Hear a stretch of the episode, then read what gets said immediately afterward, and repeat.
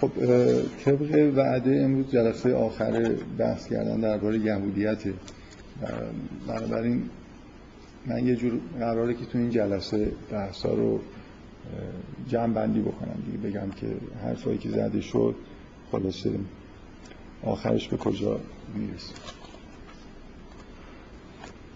در واقع کاری که در مورد یهودیت کردم سعی کردم بکنم این بود که شبیه همون کاری که سعی کردم در مورد مسیحیت انجام بدم. این که اولا تا جایی ممکن حالا توی زمان محدودی که داریم اون فضای ذهنی یه آدم یهودی رو و جوری که در واقع به دنیا نگاه می‌کنه به مسائل دینی نگاه می‌کنه رو یه جوری بفهمیم تا جایی ممکن نزدیک بشیم به فضای ذهنی مثلا مسیحی ها رو من سعی کردم توصیف بکنم که یه جورایی شاید دورتر حتی از ذهنیت یهودی ها نسبت به مسلمون هاست.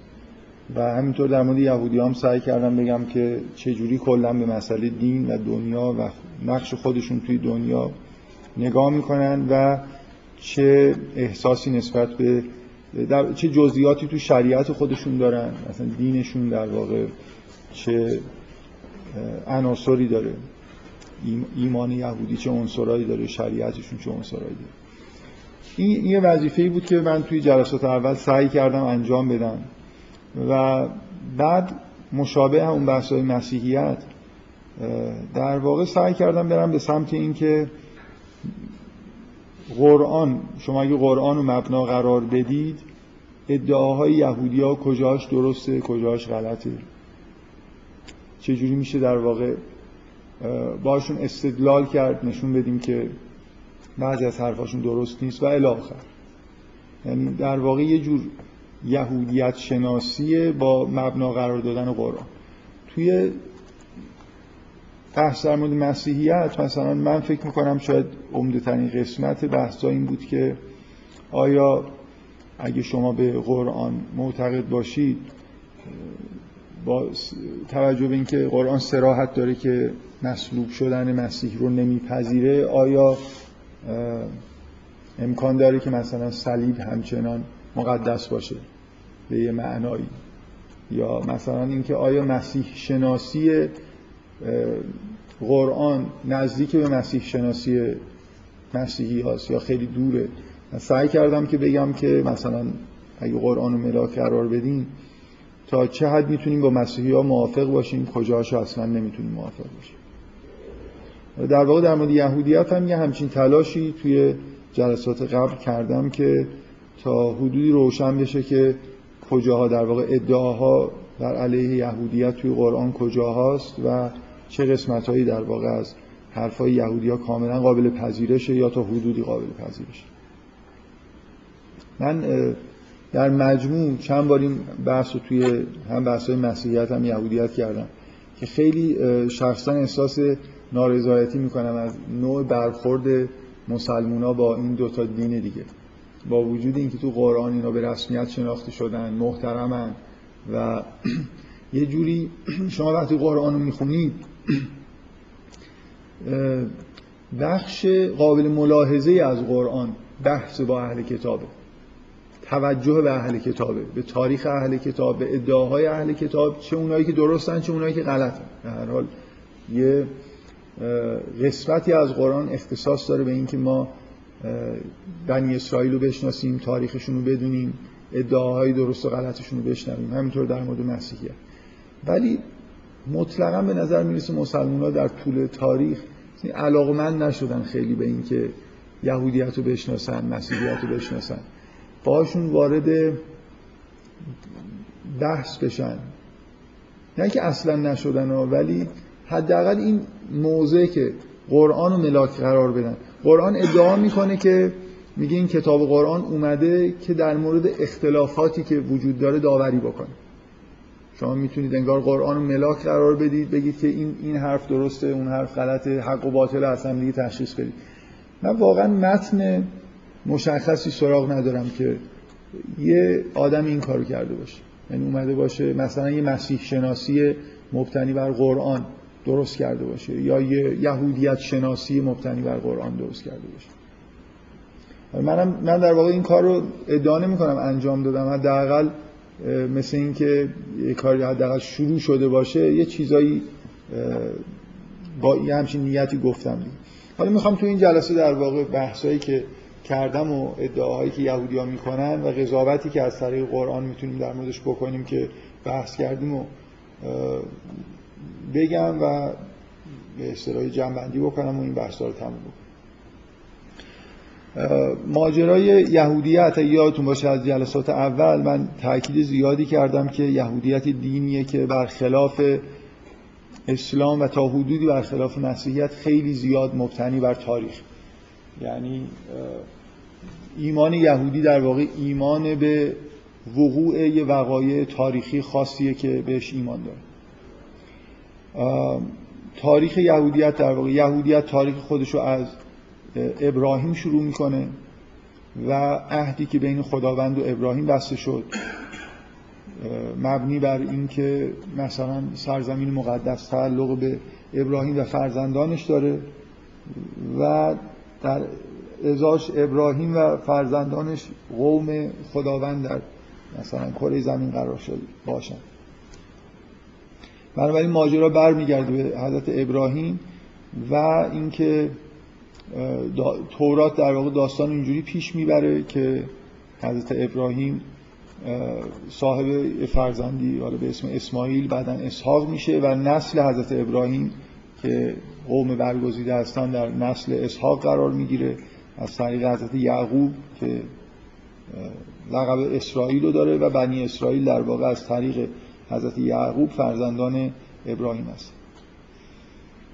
نکته مهم تاریخ در واقع یهودیت برمیگرده به واقعه به ظهور حضرت موسی و حرکت کردن حرکت دادن بنی اسرائیل از سرزمین مصر به سمت کوه سینا و عهدی که بین خداوند با قوم بنی اسرائیل پای کوه سینا بسته میشه.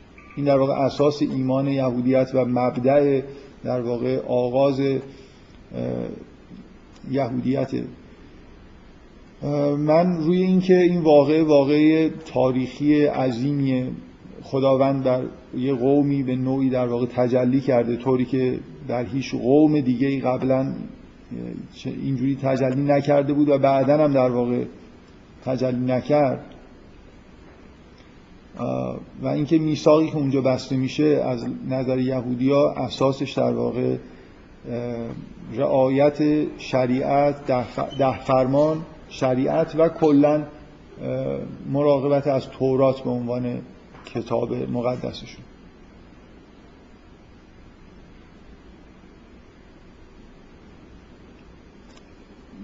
از این به بعد دیگه قوم یهود قوم برگزیده خداست. یهود به هر حال حالا هر چقدر که شما می‌خواید این مسئله رو رنگ نجات پرستی بهش بدید یا نه قوم یهود برای خودش فضیلت قائله. از نظر اینکه قوم برگزیده خداوند توی زمین از نظر اینکه فرزندان ابراهیم هستن و از نظر اینکه واقعا فضیلت به معنای بالفعل هم دارن. یه جوری این فضیلت ها باعث برگزیده شدنشون شده.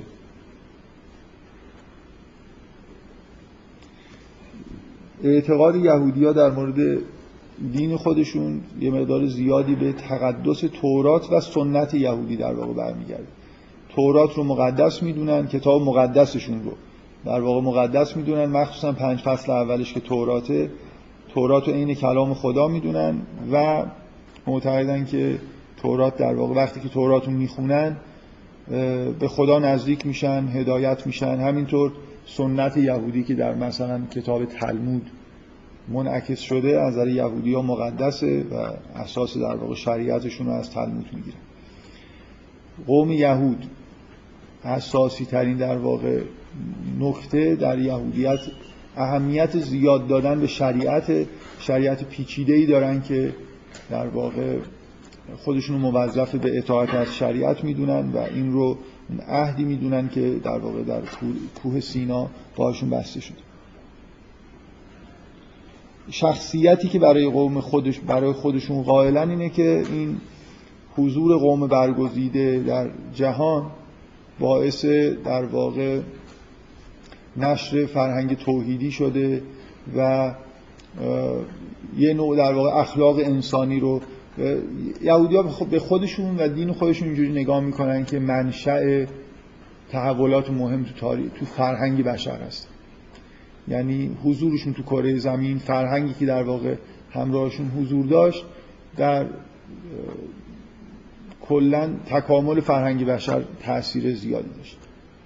اینا دیدگاه های در واقع یهودی ها نسبت به این شکلگیری دین خودشون و اهمیت در واقع قوم یهود و نهایتا در انتظار طبق وعده انبیا در انتظار ظهور مسیح هستند و الان که در دورانی به سر می بردن و می‌برن که هنوز در اورشلیم مستقر نشدن یکی از مهمترین مسائل قوم یهود هم بازگشت به سرزمین مقدس.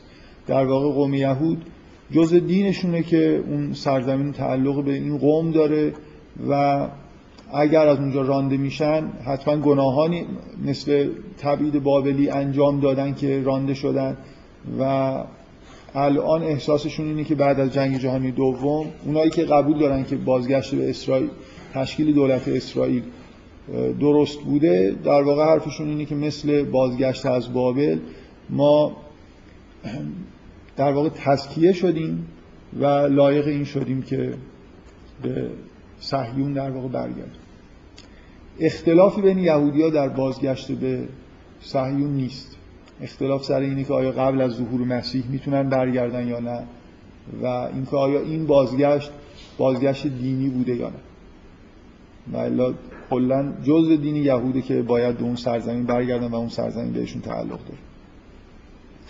خب همینجور که این بحث بیان میشه من چون معارف مثلا فرض کنید توحیدی و اینا در قوم یهود و اعتقادشون به معاد اینا مشترک بین ما و یهودی هاست مثلا وقتی در مورد مسیحیت بحث می‌کنید واقعا باید در مورد توحید به اون معنایی که مسیحی ها می‌فهمن بحث کنید. یعنی که تفاوت عمده با مسلمان ها داره بالاخره عقیده به تسلیس جز عقاید مسیحی هست. ما تو زمینه توحید نبوت و معاد اختلاف اساسی با یهودی ها نداریم. اگه در مورد معاد مشکلاتی توی اعتقادات یهودیت وجود داشته مربوط به تاریخ میشه. الان همه یهودی ها به معاد معتقدن به رستاخیز معتقدن. حالا یه اختلاف های جزئی هست که من خیلی در موردش بحث نکردم نمی‌خوام وارد بحثش بشم. اینکه آیا همه انسان ها محشور میشن یا نمیشن؟ خب بعضی از یهودی ها یه شک و شبهایی توی این مسئله دارن. در حالی که مثلا مسلمون ها حرفشون اینه که هر انسانی بعد از مرگ دوباره زنده میشه و حالا اگه آدم خوب یا بدی باشه سرنوشت متفاوتی پیدا می‌کنه تو اون دنیا. هم یه خلاصه در واقع از عقاید یهودی ها و نوع نگاهشون به دنیا و دین خودشون در واقع گفتن.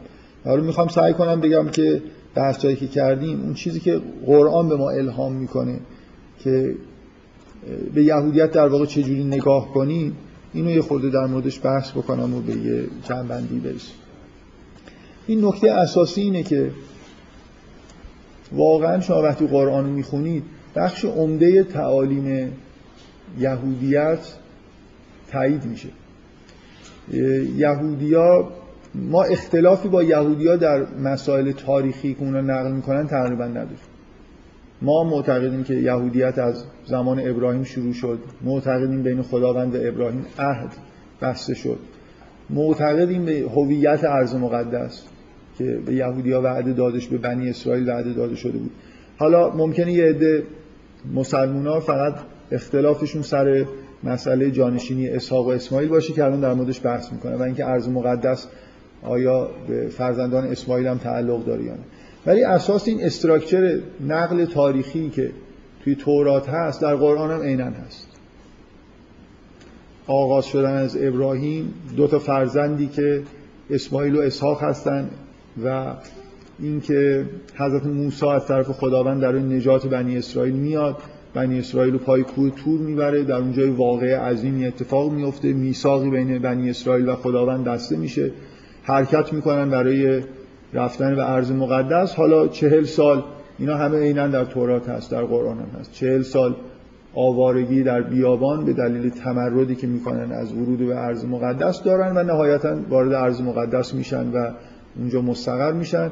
و باز در طول تاریخ تورات وقایعی رو نقل می‌کنه که خیلی هاش در قرآن نیست ولی مثلا اینکه تبعید بابلی در واقع اراده خداوند بوده و بعدا بازگشت مجددشون اراده خداوند بوده همونطوری که در تورات نقل میشه و هر دو اینا در واقع نسبت داده میشه به اینکه گناهانی مرتکب شده بودن بتپرست شدن مجازات شدن که به بابل, به بابل تبعید شدن و از اون طرف دوباره به دلیل همونطوری که خودشون فکر می‌کنن به دلیل تسکیه و اهمیتی که به تورات در تبعید دادن مجدد خداوند اینا رو به ارض مقدس برگردون و آخر همه اینا ساختار کلی اعتقادات یهودیت در مورد تاریخشون در قرآن اومد اولین اختلاف در مورد شعن اسماعیل. من خیلی بحث نکردم در مورد این مسئله ولی واقعا جا داشت که مثلا یه حداقل نصف جلسه امروز که داشتم می اومدم به نظرم اومد که همچین بحثی جا داشت انجام میشه ولی قصد ندارم دیگه. کارهایی که به تعویق افتاد و انجام ندادم و امروز انجام بدم. فقط اشاره می‌کنم که چی کار باید می‌کردم.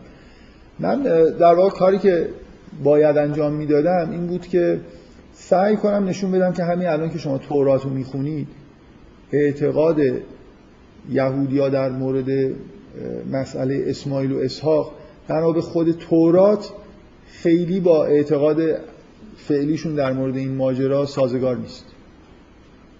یعنی ببینید و اینکه با تصور کلی ما یعنی کلا اعتقاد اعتقاد معقولی نیست.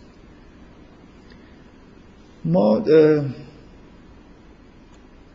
ببینید شما توی تورات چیزی که می‌خونید تقریبا اینه که ابراهیم بچه دار نمیشه. بعد به پیشنهاد همسرش با کنیز همسر خودش که هاجر ازدواج می‌کنه از اون صاحبه فرزند میشه که اسماعیل. بعدا به طور معجزه آسایی از خود ساره فرزندی به دنیا میاد که اسحاق همه اینا توی قرآن هست غیر از اینکه پیشنهاد ازدواج با هاجر از طریق مثلا اسم هاجر تو قرآن نیست و اینکه این پیشنهاد از طریق همسر خود ابراهیم بوده در قرآن نیست. در تناقضی هم این حرفا با چیزی که در قرآن می‌بینیم نداره. بعد یه دفعه در تورات شما اینجوری می‌خونید که مثل اینکه یه جور ناسازگاری بین اسماعیل و اسحاق وجود داره و بعد ساره مثلا از ابراهیم می‌خواد که اینو از دور کن ابراهیم هاجر و اسماعیل رو بر میداره می‌بره می‌ذاره توی بیابانی و میاد. واقعا شما از حضرت شما به عنوان آدمی که ابراهیم و انسان مقدسی می‌دونید چه یهودی باشید چه مسلمان بدید این کلی ماجرا چقدر؟ ماجرای قابل باوریه. بفرمایید. اگه ماجرای اینجوری باشه که این هم یک امتحان بوده برای هم ابراهیم هم برای هاجر و که این جوری اتفاق یعنی من میگم از نظر یک شخص غیر یهودی و غیر مسلمان اینجوری که خب اون دستور که بهش داده شده چون یکی دستور بهش داده نشده باشه؟ کدوم دستور داده شده؟ دستور تلاش برای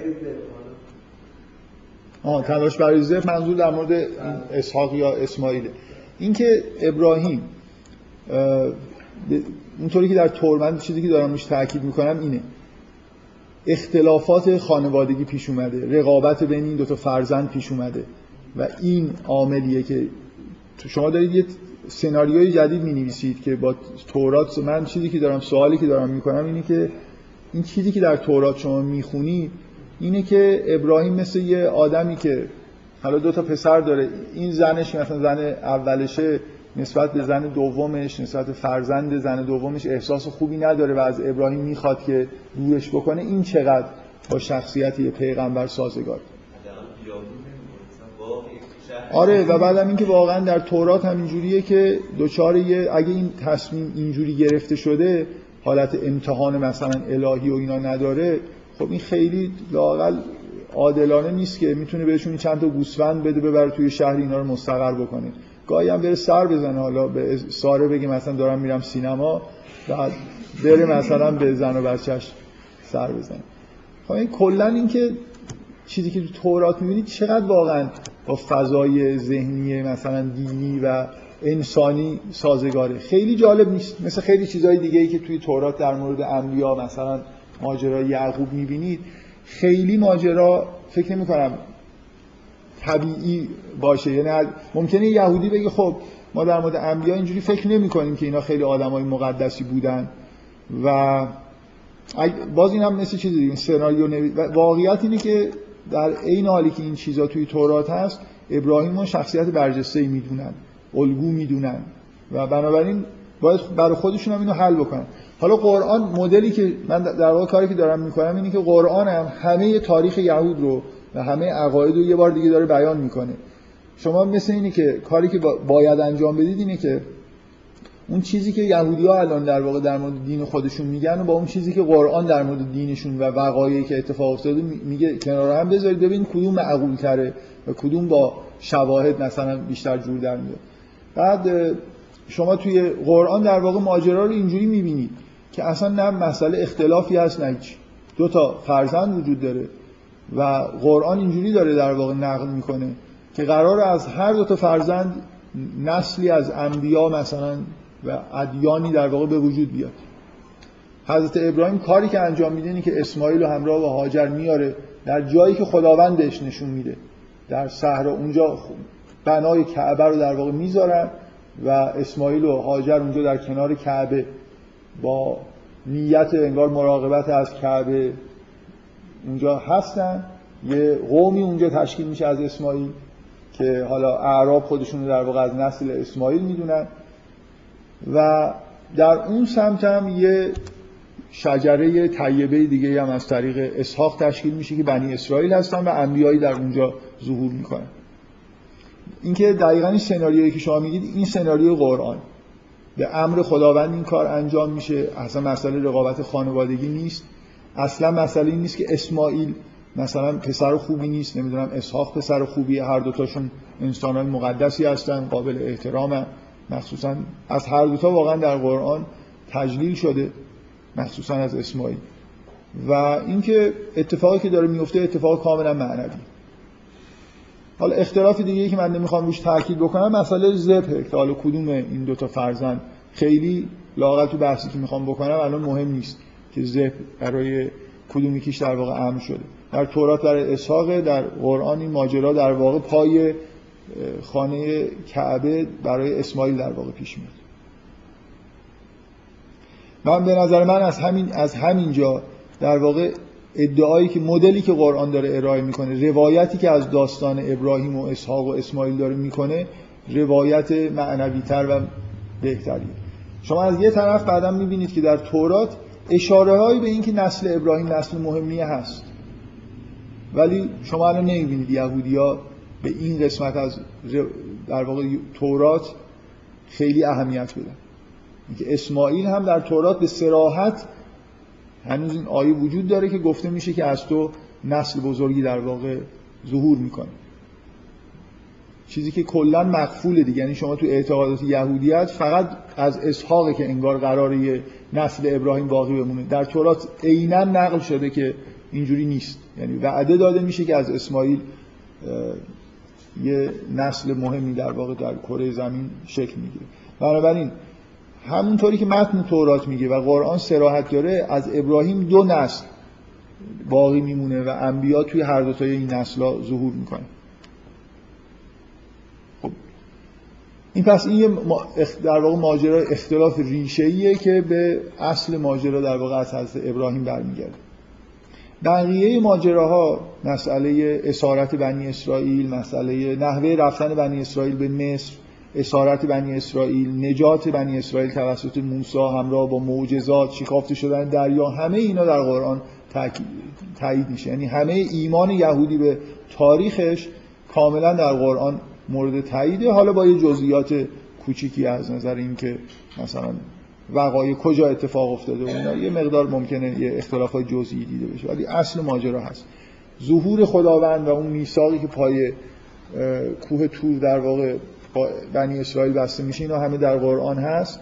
اهمیت فوق‌العاده تورات بارها در قرآن اشاره شده. این اون ارزشی که یهودی جز ایمانشونه که به تورات برای تورات قائلن به شدت در قرآن تایید میشه. تورات کتاب بسیار مهمیه.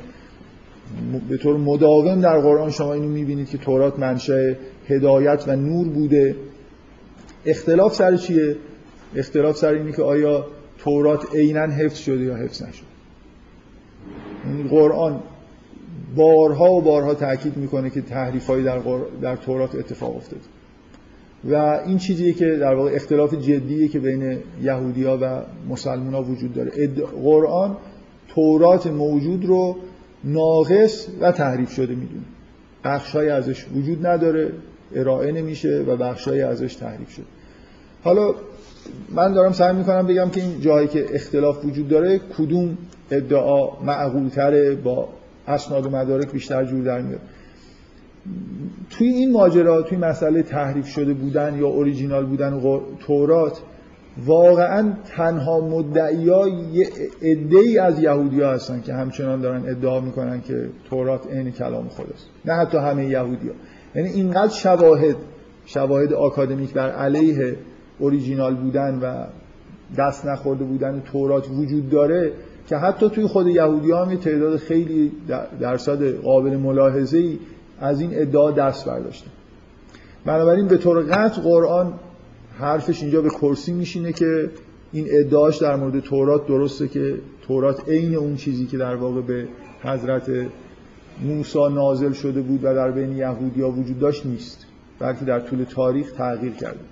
این قدرت این نقطه قوت در واقع نگاه قرآن به تاریخ بنی اسرائیل که کاملا در حال اگه در زمان نزول قرآن شما نمی‌تونستید یه اسناد مدارک که کاملی در واقع جمع بکنید که اینو نشون بده الان این ادعا ادعای کاملا مورد قبولی توی فضای فعلی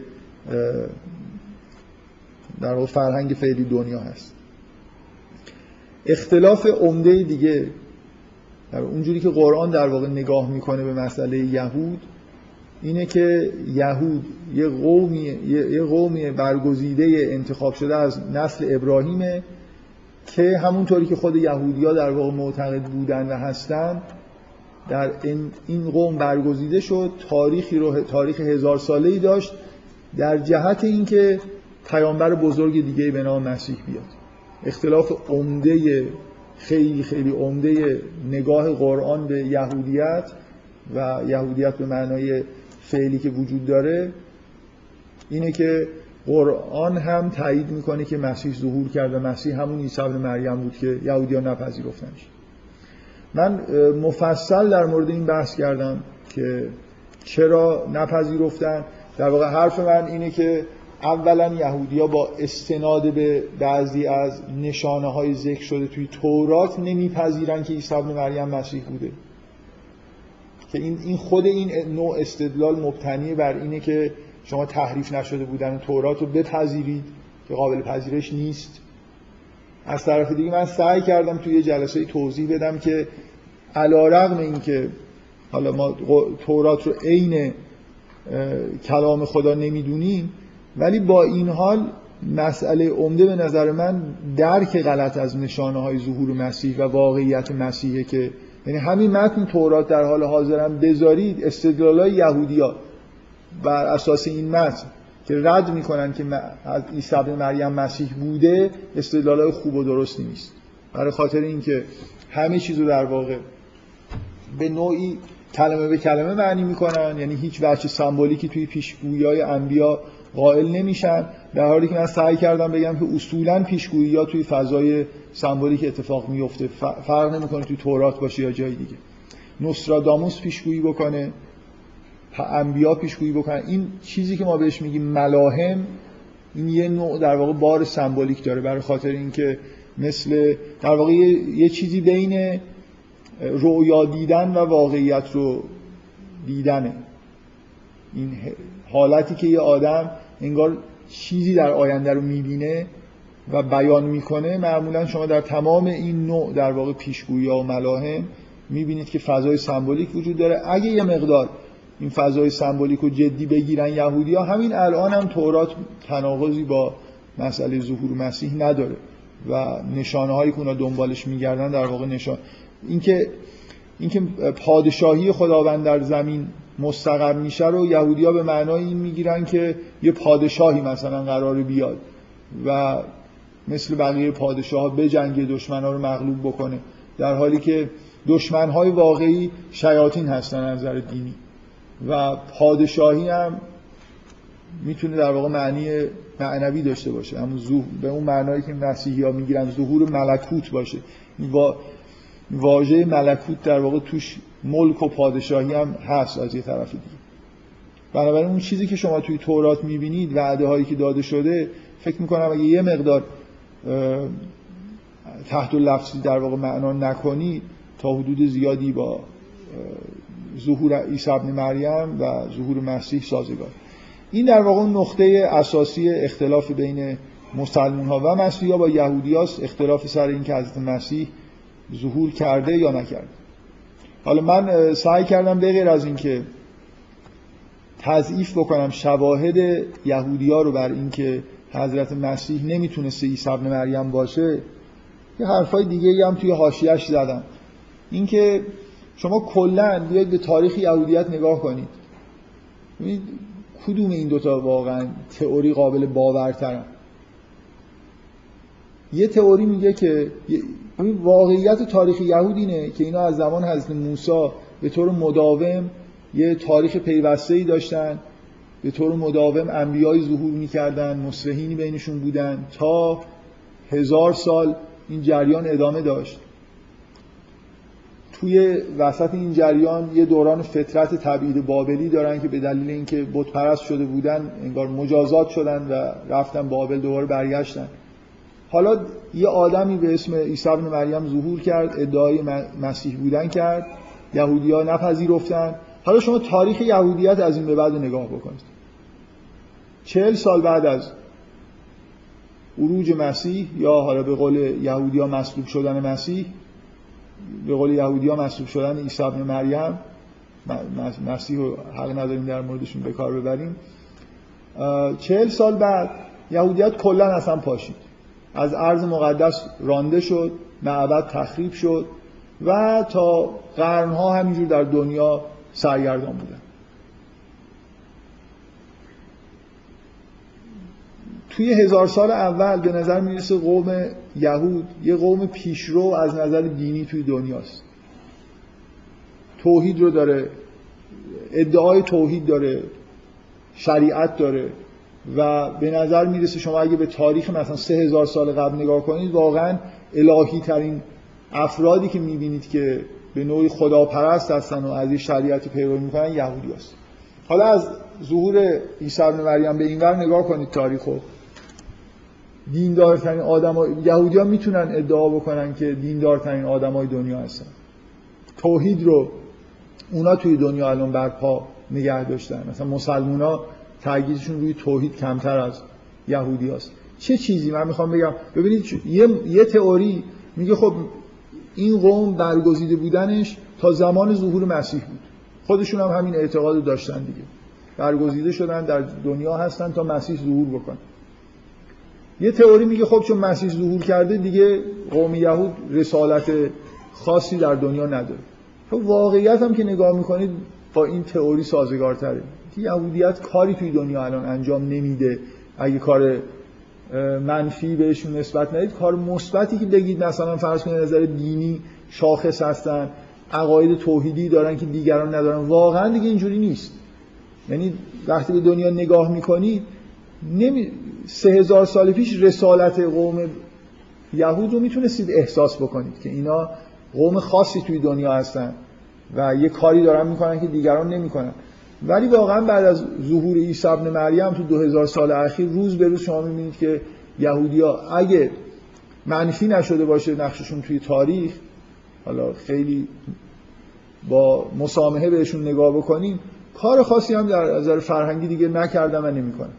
در عکس اتفاقا شما می‌بینید که تو این 2000 سال تاریخ در واقع یهود از نظر فرهنگی چقدر تحت تاثیر ادیان دیگه قرار گرفتن. مثلا شما عرفان یهودی قرون وسطا رو که نگاه کنید می‌بینید که تحت تاثیر عرفان اسلامیه. این پیشرو بودن یهود به وضوح توی فرهنگ دینی دنیا به نوعی در واقع کمرنگ شده. اگه نگیم دیگه هیچ چی ازش باقی نمونده. در عوض توی ظهور سرمایهداری توی مثلا کار رسانه ایه که قوم یهود به نظر می‌رسه پیشروه نه توی ترویج توحید و معارف دینی. این من می‌خوام بگم اصلا حالا اون سندیت تورات و اینا رو بذارید کنار. توجیهی که یهودیا برای برگزیده بودن خودشون دارن و اینکه چرا برگزیده شدن و اینکه چی کار تو دارن دنیا می‌کنن از 2000 سال پیش به این ور دیگه وجود نداره. یعنی به راحتی نمی‌تونه یه یهودی توجیه بکنه که الان به چه معنای قوم برگزیده خدا توی دنیاست. بعد می‌بینید دیگه توی این قوم پیامبری ظهور نکرده مسلحینی نیستن. تورات دیگه متوقف شده یعنی جمع شده و بسته شده. کلا ماجرای یهودیت انگار واقعا در از 2000 سال پیش به این ور تموم شده دیگه. خودشون هم چیزی ندارن.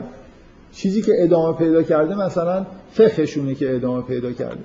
ولی کتاب مقدس کتابیه که دیگه 2000 سال یعنی این حالت بسته شدن پرونده یهودیت رو شما شواهدش رو می‌تونید توی دنیا ببینید. چه نظر رسالتی که دارن چه نظر اون پویایی که درون خود قوم یهود تو هزار سال اول وجود داشته واقعا اینا دیگه وجود نداره. چیزی به کتاب اضافه نمیشه. انبیایی ظهور نمی‌کنن. دیگه و دو هزار سال طول کشیده و قرار مسیح بیاد. ببینید الان این نکته خیلی مهم اینه. شما انتظار دارید که اگه حالا تاریخ قوم یهود رو بررسی بکنید انتظار دارید که همینجور که تاریخ داره میگذره و هی مسیح نمیاد مسیح نمیاد مسیح نمیاد اینا حالت انتظارشون بیشتر شده باشه یا کمتر شده باشه. شما تاریخ قوم یهود بررسی بکنید فکر کنم واقعا خود یهودی ها اینو نتونن انکار بکنن. پیک انتظار مسیح توی سالهای قبل از ظهور عیسی مریم توی اسرائیل. یعنی اون چند دهه قبل و بعد از ظهور عیسی ابن مریم اوج این حالت انتظار توی مردم یهودی. الان اصلا مردم یهودی منتظر مسیح هم نیستن. یعنی باشون مثلا معاشرت بکنید این حالت که مثلا هر روز به فکر این باشن که مسیح ظهور بکنه نکنه دیگه از بین رفته. در حالی که در زمان ظهور عیسی ابن مریم به دلیل اون پیشگویی های انبیا و وجود یه رگه‌ای در واقع از این حرفایی که زده می‌شد در مورد حضرت مسیح واقعا پیک اعتقاد به ظهور یه منجیه. بعدا تا چند دهه بعدش هم ادامه پیدا کرده فقط قبل از من نمی‌خوام بگم قبل از ظهور عیسی مریم بوده بعدا یه دفعه فروکش کرده. تا چند دهه بعد از حضرت مسیح هم همچنان شما این حالت انتظار شدید بنی اسرائیل برای ظهور منجی رو می‌بینید.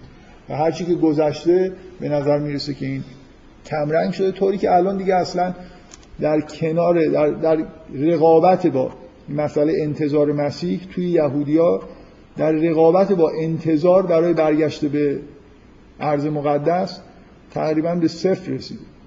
یعنی اون چیزی که الان جامعه یهود حالت انتظار برش داره مسئله برگشت به ارز مقدس بازسازی معبد و این هاست مخصوصا بعد از اینکه دیگه به یه طریقی برگشتن این به اصطلاح حالت انتظار ظهور مسیح دیگه خیلی هم نمی‌تونه معنی داشته باشه. چون براشون این دوتا با هم دیگه یه جوری تو ذهنشون هم ارز و هم زمان باید اتفاق میفته بنابراین اختلاف عمده عمده نگاه قرآن به غیر از این مسئله تحریف شده بودن یا نشده بودن تورات مسئله ظهور یا آدم ظهور مسیحه که قرآن کاملا حکم می‌کنه به اینکه مسیح به اون معنایی که منتظرش بودن ظهور کرده من سعی کردم بگم که شواهد تاریخی هم همین رو تایید می‌کنه. ملکوت خداوند واقعا این پادشاهی خداوند بعد از ظهور عیسی ابن مریم در دنیا مستقر شده بت پرستی از بین رفته یهودیت دیگه دین خاصی نیست. همه اینا یه جور شواهدی که اون اتفاقی که 2000 سال پیش افتاد که وقتی که یهودیان نپذیرفتن معبدشون تخریب شد از اونجا رانده شدن قوم آواره شدن. همه اینا شواهد تاریخیه. من حق دارم شواهد تاریخی بیارم برای اینکه داریم با یهودیا بحث می‌کنیم. یعنی وقتی یهود همه اعتقاداتش بر اساس وقایع تاریخیه و در واقع یه جوری یهود یه دینیه که اساسا تفسیر تاریخ داره می‌کنه وقایع تاریخی رو توی تورات نقل می‌کنه و نسبتشون رو با خداوند ارائه می‌کنه. بنابراین طبیعیه که ما هم در مقابلشون وقایع تاریخی رو به عنوان شواهدی بر علیه اعتقاداتشون بیاریم. من فکر می‌کنم این نوع بحث با یهودیا اثر بیشتری داره تا مثلا فرض کنید بحث عقلی یا بحث کردن در مورد متون بذارید من فقط یه پرانتز باز کنم. یه سوال با ایمیل از من شده من دیگه رسما عادت کردم که وقتی که جوابات طولانیه تو این جلسات یه جوری بهانه‌ای پیدا بکنم و جواب بدم. الان این بهانه رو دارم. از من سوال کردن که این نوع حرفایی که من در مورد وقایع تاریخی دارم می‌زنم و اینو توی جلسه هم تسری دادم به اینکه مسلمانان باید همینجوری به تاریخ نگاه کنن که این افت و خیزایی که توی تاریخ اسلام بوده. از من پرسیدن که توی بحثی که در مورد سوره روم داشتیم من یه جورایی انگار اینو انکار کردم نمی‌دونم اینکه مثلا نباید هر چیزی رو انتظار داشته باشیم خداوند همیشه از مؤمنین حمایت بکنه. نمی‌دونم یه همچین برداشتی وجود داشت در مورد اینکه مثلا اینکه روم پیروز شده یا ایران پیروز شده. به نوعی سوره روم داره میگه که اینقدر به این چیزا توجه نکنید. بلکه اون چیزی که حکومت خداوند در جهان همیشه برقراره. حالا گاهی مثلا اینا پیروز میشن گاهی اونا. من فکر نمی کنم خیلی ارتباطی بین حرفی که اونجا زدن با این بحث وجود داشته باشه. یعنی قرآن هم به سراحت همیشه وقایع تاریخی رو به هر حال به نوعی داره به خداوند نسبت میده. فقط اون چیزی که ما منکرش هستیم اینه که همیشه اینجوری نیست که مثلا یه جماعت مؤمنی یه جایی تشکیل بشن انتظار داشته باشن که همه جنگا رو ببرن همه وقایع به میلشون اتفاق بیفته. خیلی عوامل دیگه هم به غیر از حالا این مسئله اینکه یه قومی تا یه حدی مؤمن باشه. کما اینکه مثلا قرآن تحلیل ایمانی از شکست مؤمنین در جنگ احد ارائه کرده دیگه توی همین سوره آل امران بحث همینه که شما به دلیل تزلزل درونی که داشتید شکست خورد. نکته ای که مهمه اینه. وقایع تا... ببینید یه بار اینه که شما حرف از این می‌زنید که توی یه ورزش چرا شکست خوردید یا توی یه چیز مثلا فرض کنید توی یه جنگی که حالا همینجوری در گرفته بین دو تا کشور هم مرز نمی‌دونم اونایی که این ور بودن چرا بردن یا نبردن. یه بار بحث از مسائل کلی تاریخ دارید می‌کنید. افتخی مثلا فرض کنید اینکه یهودی‌ها در ارز مقدس رو از دست بدن که دیگه مثل نمی‌دونم باختن توی مسابقه فوتبال نیست که بگید که به خدا رفت نداره. یا نتیجه رفتارای مؤمنانه یا مشرکانه نیست. این افتخیزی که کل تاریخ اسلام می‌بینید که مسلمان ها مثلا دو سه قرن بعد از پیغمبر همینجور دارن رو به بالا میرن بعد کلا از اون حالت به اصطلاح درخشش تمدن اسلامی کم میشه. ببین مسئله فقط باختن جنگ نیست. یه بار اینه که ممکنه یه قومی قوم مؤمنی باشه ولی دنیا دستش نباشه از نظر سیاسی. این که مسئله نیست. ولی مسئله اینه که آیا از نظر فرهنگی زایش دارن ندارن؟ یه چیزای دیگه ای وجود داره به غیر از قدرت سیاسی. این مسلمان ها مسئله نیست که قدرت سیاسیشون تو دنیا از دست دادن. زایش فرهنگیشون هم از دست دادن. شما مثلا از قرن دهم هجری به این ور چی می‌بینید توی مسلمان ها چی کار کردن؟ چه, چه جور فرهنگی؟ هر چی عرفان و فلسفه و هر چی می‌بینید قدیمی ترن دیگه. یعنی مربوط به همون قرون اولی است. فقط یه جور در واقع تو این سه چهار قرن اخیر پنج قرن اخیر. حالا نگیم که در حال نزول بودن در حال درجا زدن بود. اتفاق خاصی نیفتاده در فرهنگ مثلا اسلامی. نقشی مسلمان بازی نکردن در تمدن جهان. مثلا بگید که چیکار کردن؟ مسلمان ها توی سه چهار قرن اول به معنای واقعی کلمه پیشرو فرهنگم تو دنیا هست. با اختلاف زیاد. یعنی اصلا خیلی چیزا. این فرهنگ تساهل و تسامح که الان غربی ها مدعیش هستن و مسلمان ها جز مخالفین سرسختش حساب میشن و یه جوری در واقع عملا هم هستن. این واقعا شما قرون اول تاریخ تمدن اسلام رو نگاه می‌کنید اصلا این حرفا تو دنیا وجود نداشت. مسلمان ها این حرفا رو تو دنیا به وجود آوردن. اینکه با مثلا اهل کتاب به خوبی اینکه جامعه های تشکیل بشه که مسلمان ها توش حاکمن مسیحی ها حقوق خودشونو دارن یهودی ها حقوق خودشونو دارن در کنار هم به خوبی دارن زندگی می‌کنن. حتی یه یهودی مثلا ممکنه به مناصب دولتی عالی برسه به دلیل اینکه شایسته است می‌تونه این کارو بکنه. و اینکه نمی‌دونم کتابخونه های بزرگ درست بشه اقوام مختلف و با اختلاف نظر رو بگم بیان یه جا بشینن با هم بحث و مناظره علمی داشته باشن. این حالت آزاد اندیشی شما به شدت اینو توی قرنهای اول تمدن اسلامی می‌بینید. این حالت پیشرو بودن مسلمان ها که انگاری فضای جدید به وجود آوردن فرهنگ جدیدی به وجود آوردن پیشگام توی علم به معنای علم مثلا تجربی و عملی شدن پزشکی همه چیز رو می‌بینید. مسلمان ها دنیا نه نظر سیاسی. از نظر فرهنگی دستشونه. ممکنه شما بگید که حالا مثلا یه نفر بگه مهم نیست که حالا قدرت سیاسی اسلام از سه چهار قرن که گذشت مثلا کم شد. بعد از حمله مغول سیطره مسلمان تو دنیا از بین رفت. مثلا اینی که اون درخشش فرهنگی رو از دست دادن. اینو که من دیگه نمی‌تونم بگم که این اتفاق همینجوری افتاد. یه مشکلی برای مسلمان از درون پیش اومده که این اختلاف ها داره براشون میفته یعنی دیگه واقعا نماینده توحید نیستن نماینده دین و خدا انگار نیستن. یه جوری دارن از یه چیزی عزم میشن از این مقامی که بهش رسیده بودن عزم میشن. کارهای بد دارن می‌کنن. شما لازم نیست که من اینا رو به صورت تئوریک بهتون بگم. شما به وضعیت کشورهای اسلامی قبل از حمله مغول نگاه کنید چه چیز اسلامی شما توی قدرت سیاسی مسلمان توی دنیا چه چیز اسلامی توش وجود داره؟ حتی حکمران شریعت رو هم رعایت نمی‌کنن. هزار جور فساد توی حکومت و توی جامعه اسلامی وجود داره. دیگه فقط اسم مسلمونی مونده. اگه اینجوریه خب یهودی هم هنوز اسم یهودیت براشون مونده. مهم اینه که این اسم مهم نیست. مهم همونه که شما در واقع به یه چیزی که عهد بستید عمل بکنید. و وقتی عمل نکردید اینجوری مجازات میشه. به هر حال نگاه دینی به تاریخ وجود داره. به شرط اینکه اون حرفی که تو سوره روم هست اینه که ما به جزئیات و جایی که مهم نیست اینقدر این شکلی نگاه نکنیم که همه چیز باید به میل ما مثلا بشه. نه اینکه کلا خب برای خدا به مؤمنین وعده پیروزی میده اگه مؤمن باشن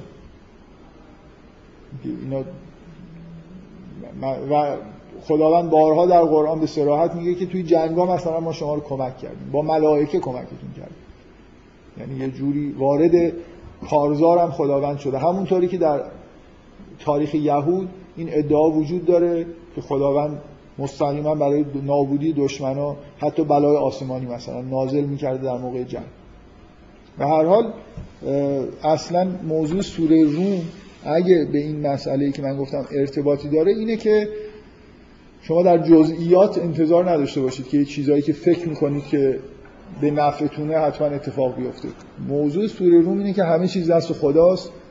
تاریخ هم دست خداست. اما اولش هم همینو میگه که روم شکست خوردن ولی پیروز خواهند چون ولی الله من برای خداست چه در قبلش بوده و در بعدش بود همه چیز دست خداست. فقط اون ظاهر نگری ها رو باید بذاریم کنار. و مسئله افول تمدن اسلامی یا مثلا سقوط اورشلیم مسئله ظاهری نیست مسئله خیلی عمیقیه من هر چقدر این مسئله معنوی تر باشه مثلا یه واقعه سیاسی که اتفاق میفته به اصطلاح عمق معنوی بیشتری داشته باشه بیشتر شما باید تحلیل دینی براش انجام بدید. اگه نه یه مسئله ساده مثلا مناقشه مرزی بین یک کشور اسلامی با یک کشور مسیحی حالا اگه مسیحی رو بیان یه دهکده اسلامی رو تصرف بکنن خیلی حالا لازم نیست. من اینجا بگم که چرا خداوند مثلا این بلا رو سر مسلمان آورد که این قطعه زمین مثلا از دستشون گرفته شد. ولی اگه کل تمدن اسلامی دچار فروپاشی بشه اینا حتما باید یه تعبیر دینی براش انجام بدیم. در حال یهودیا پیشتاز نگاه دینی به تاریخ بودن و اصلا تورات ویژگیش همینه. این ویژگی در قرآن هم وجود داره. نه به اون پررنگی که در تورات هست. و مهم اینه که شما به یهودیا تاریخ بعد از ظهور عیسی ابن مریم رو نشون بدید و به اصطلاح کلاه خودشون رو قاضی بکنن که بیشتر به نظر می‌رسه که مسیح ظهور کرده یا بیشتر به نظر می‌رسه که مسیح ظهور نکرد واقعا به نظر می‌رسه که شواهد تاریخی بنا به سنت بحثی که توی تو... نگاه تورات نشان دهنده اینی که اتفاق خیلی مهمی در اون سالها افتاده. بنابراین اینجا یه اختلاف عمده بین تئوری که تو قرآن در مورد یهودیت وجود داره. یهودیت دین در واقع قبل از مسیحه که بعد از مسیح در واقع باید تغییر شکل می‌داده و این چیزی که به عنوان یهودیت باقی مونده اون بخشی از یهودی ها هستن که ظهور مسیح رو نپذیرفتن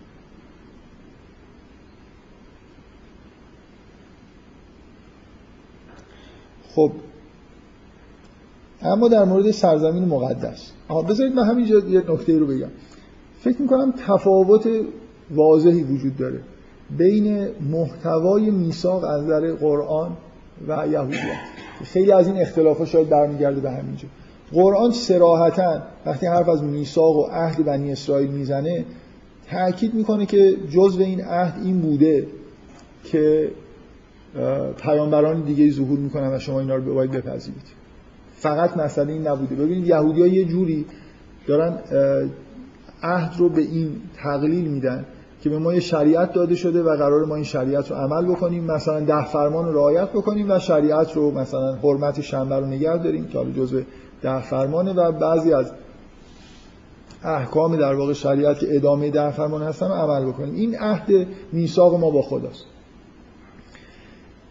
اگر ازشون بپرسید قبول دارن که خب اگه انبیای ظهور بکنن هم مثلا جزء میثاق اینکه اگه مسیح ظهور بکنه ازش پیروی بکنن هم هست دیگه. نمی‌تونم بگن نیست. ببینید یهودی ها همین یهودیت فعلی منکر این نمیگه که نبوت در زمان موسی ختم شده. اعتقادشون در مورد تورات شبیه اعتقاد مسلمان در مورد قرآن نیست که یه چیزی تموم شد اونجا. بلکه سلسله انبیای از اونجا شروع شد تازه. اینو قبول دارن یهودی ها که انبیای قبل از موسی بودن بعد از موسی هم انبیایی در واقع ظهور کردن. مسلحینی ظهور کردن و در واقع پیروی کردن از حرف اینایی که از طرف خداوند میان و مخصوصا از مسیح که پیامبر بزرگ خداست پیروی کردن از اینا قطعا جزو میثاق. قرآن روی این جنبه میثاق تاکید می‌کنه و یهودیا خیلی روی این جنبه میثاق تاکید نمی‌کنن. در واقع یهودیا قبول ندارن که الان عهد شکنی کردن. در واقع قبول ندارن عهد شکنی کردن چون قبول ندارن که مسیح ظهور کرده. یعنی قرآن یهودی ها رو به این دلیل عهد شکن می‌دونه. تا وقتی که در حال انکار مسیح هستن واقعا میثاق رو نگه نداشتن. من می‌خوام سوال ایجاد کنم و نه اینکه جواب بدم. که تکلیف سرزمین مقدس این وسط چی؟ بالاخره چون عهد شکنی کردن الان در باید در حال تبعید بمونن یا نمونن؟ می‌دونید منظورم چی است اصلا این موضوع اسرائیل بذارید کنار. دیدگاه قرآن در مورد سرزمین مقدس چیه؟ آیا مثلا مسلمان ها باید کمک بکنن که یهودی ها به شرط اینکه شریعت رو رعایت کنن برگردن توی اون معبد شریعت خودشون رعایت بکنن نکنن؟ یا مثلا مسلمان ها باید حد اکثر تخریب رو اونجا انجام بدن تا اینکه یهودی ها کلا ادب بشن؟ ببینید یه چیزی وجود داره دیگه. یه به نظر من سوال عمده وجود داره. دین یهود از نظر قرآن دین مشروعی هست یا نه؟ ولو اینکه حضرت مسیح ظهور کرده. شما به سراحت تو در قرآن می‌بینید که جواب مثبت. یعنی الان یه نفر مشروعه که به یه معنای یهودی باشه. و مسلمان ها باید محترم بدونن یهودی ها قرار نیست مثلا ما یهودیت رو در دنیا کنسل اعلام بکنیم. بگیم چون ما میگیم مسیح ظهور کرده بنابراین یهودی بودن الان دیگه حرام. یهودی بودن حرام نیست همونجوری که مسیحی بودن. اهل, اهل کتاب محترم. قراره که زندگی خودشونو بکنن و آداب خودشون رو انجام بدن. در این حال مسلمان ها موظفن که حقایق دینی رو که می‌فهمن رو براشون تشریح بکنن. تبلیغ بکنن. مسلمان ها موظف به تبلیغ هستن. هرچند زیاد این کار رو در طول تاریخ نکردن ولی موظف بودن. در قرآن به سراحت این وظیفه به عهده مسلمان گذاشته شده. خب حالا من ابهامی که تو ذهنم هست اینه این چیزی که دارم بیان می‌کنم. اینکه مسلمونا که مثلا همونطوری که کوروش از طرف خداوند اومد اینطوری که یهودیا نقل می‌کنن. در تورات حرف از اینه که کوروش بنده خدا بود و معمور بود که یهودی ها رو از دست بابلی ها نجات بده و ببردشون دوباره به عرض مقدس برگردون کوروش واقعا این کار عجیب در تاریخ اینکه جز مسلمات تاریخی کوروش این کار انجام بده. یعنی حمله کرده به بابل و بعد یهودی ها رو مجددا برده در اونجا اسکان داده بهشون کمک های مالی بلا عوض هم کرده که معبد رو بازسازی بکنه مثل همین کمک هایی که ما الان کمک های خارجی که می‌کنیم به فرقش اینه که کوروش موقع خیلی ثروتمند بود ما الان امت فقیری هستیم. ولی خب دیگه چقدر ما چیزیم معنوی هستیم که با اینکه خودمون نداریم بخوریم ولی همش به کشورهای آمریکای لاتین کمک می‌کنیم این ماجرای کوروش در تاریخ اتفاق افتاده. حالا من واقعا این ابهام برام وجود داره که مسلمونا وظیفهشون این بود که شرایط برای انجام شریعت رو برای یهودی ها فراهم بکنن یا از بین ببرن؟ مسلمان از بین بردن. یعنی استراتژی مسلمون ها نه اسلام نه. اونایی که ادعای مسلمونی داشتن سرزمین مقدس رو اشغال کردن و تا جای ممکن معبد رو صاف کردن و جاش هم چیزای دیگه ساختن. من این خود ابهام دارم که آیا این یه عمل اسلامی بوده یا نه. مثلا آیا بهتر نبود که مسلمان ها مثل کوروش عمل بکنن؟ به یهودی ها اجازه مثلا انجام اعمال دینی رو بدن. میگم ابهام دارم برای خاطر اینکه خب یهودی ها متهمین به قتل اقدام به قتل مسیح هم هستن. بنابراین یه جوری برگردوندنشون. از اون سرزمین رانده شدن به دلیل اون گناه بزرگی که کردن. اینکه حالا حقشون هست که برگردن به اونجا یا نه برای من ابهام داره. من جوابی نمی‌خوام به این سوال بدم. اینجا چیزی به نظر من اینجا چیز مبهمی وجود داره که آیا اون معبد باید بازسازی بشه؟ یهود ببین یهودی الان نمی‌تونن به شریعت خودشون کامل عمل بکنن. یه, یه نگاه اینه که خب این نتیجه اینه که اینقدر بدرفتاری کردن در طول تاریخ و اون جرم بزرگ رو مرتکب شدن که خواستن مسیح رو بکشن. این هم چیزشونه دیگه. این دوچار این مشکل شدن که معبدشون از بین رفت و هنوزم که توبه نکردن مثلا از گناهان خودشون. نپذیرفتن که گناهی انجام دادن. پس برای چی برگردن دوباره اونجا عبادت بکنن؟ این یه نگاهه. یه نگاه دیگه هم اینه که خب چون اسلام وقتی که قرآن داره نازل میشه و ظهور می‌کنه یهودیت رو داره به رسمیت می‌شناسه و محترم می‌دونه پس مسلمان ها باید مثلا در جهت احترام به یهودی ها تلاش کنن که اینا حالا اگه مسلمون نمیشن لاقل شریعت خودشون رو به خوبی بتونن انجام بدن. فرائض دینیشون انجام بدن.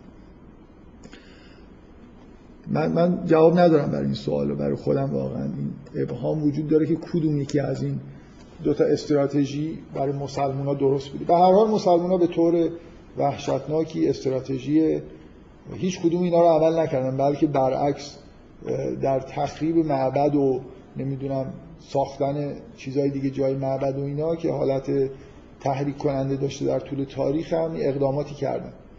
من فکر می‌کنم این کارا که دیگه خیلی کارهای خوبی نبودون نکته اساسی که من همیشه وقتی از اینجور بحثا بحث تاریخی پیش میاد روش تاکید می‌کنم اینه که شیعیان معافن از اینکه دفاع بکنن از کارهایی که در طول تاریخ اسلام انجام شده. اشغال ارز مقدس در زمان خلیفه دوم بوده و این بناهایی که جای معبد مسلمان ساختن هم به توسط خلفای اموی بیشتر انجام شد. بنابراین ما چیز مقدسی در اعمالی که خلفا انجام دادن معمولا نمی‌بینیم.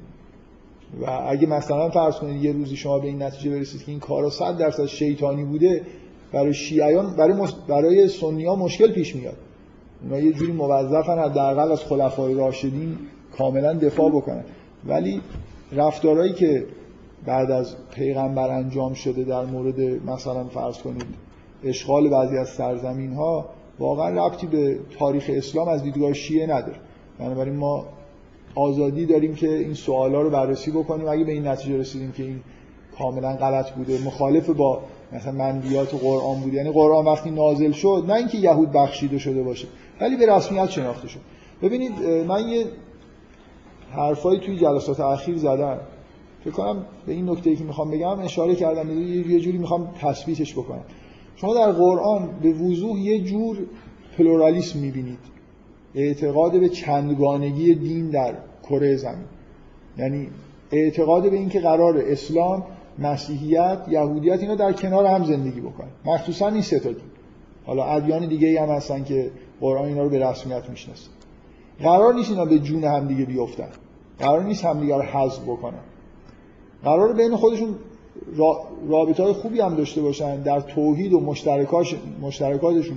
مشترک باشن در عین حال در مورد اختلافاتشون هم تبلیغ کنن سعی کنن مثلا مسلمان ها به یهودی ها بفهمونن که دارن اشتباه می‌کنن و الی آخر. ولی بنای همزیستی مسالمت آمیز گذاشته شد. این پلورالیسم با این پلورالیسمی که الان در واقع بعضی ها حرفشون می‌زنن اینکه حقیقت چند تاست فرق می‌کنه. یه بار اینه که شما یه جور به پلورالیسم معتقدید به این معنا که اصلا یه حقیقت وجود نداره.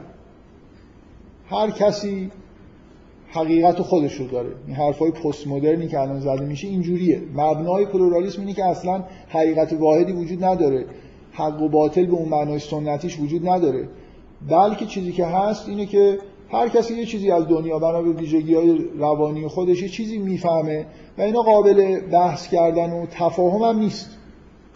بنابراین نباید به عقاید دیگران خیلی ایراد بگیرید. نباید کسی رو برای عقیدش اذیت بکنید. برای خاطر اینکه این اون حقیقت اون آدمه مثلا. شما حقیقت خودتون دارید این اساسا با تفکر دینی مقایرت داره به نظر من. اینجور نگاه کردم تفکر دینی اینه که حقیقتی وجود داره و ما داریم سعی می‌کنیم کشفش بکنیم. حقایق هر کسی. میگه انسان ها یه فطرت مشترکی دارن بر اساس این فطرت مشترک به حقایق واحدی هم می‌تونن برسن.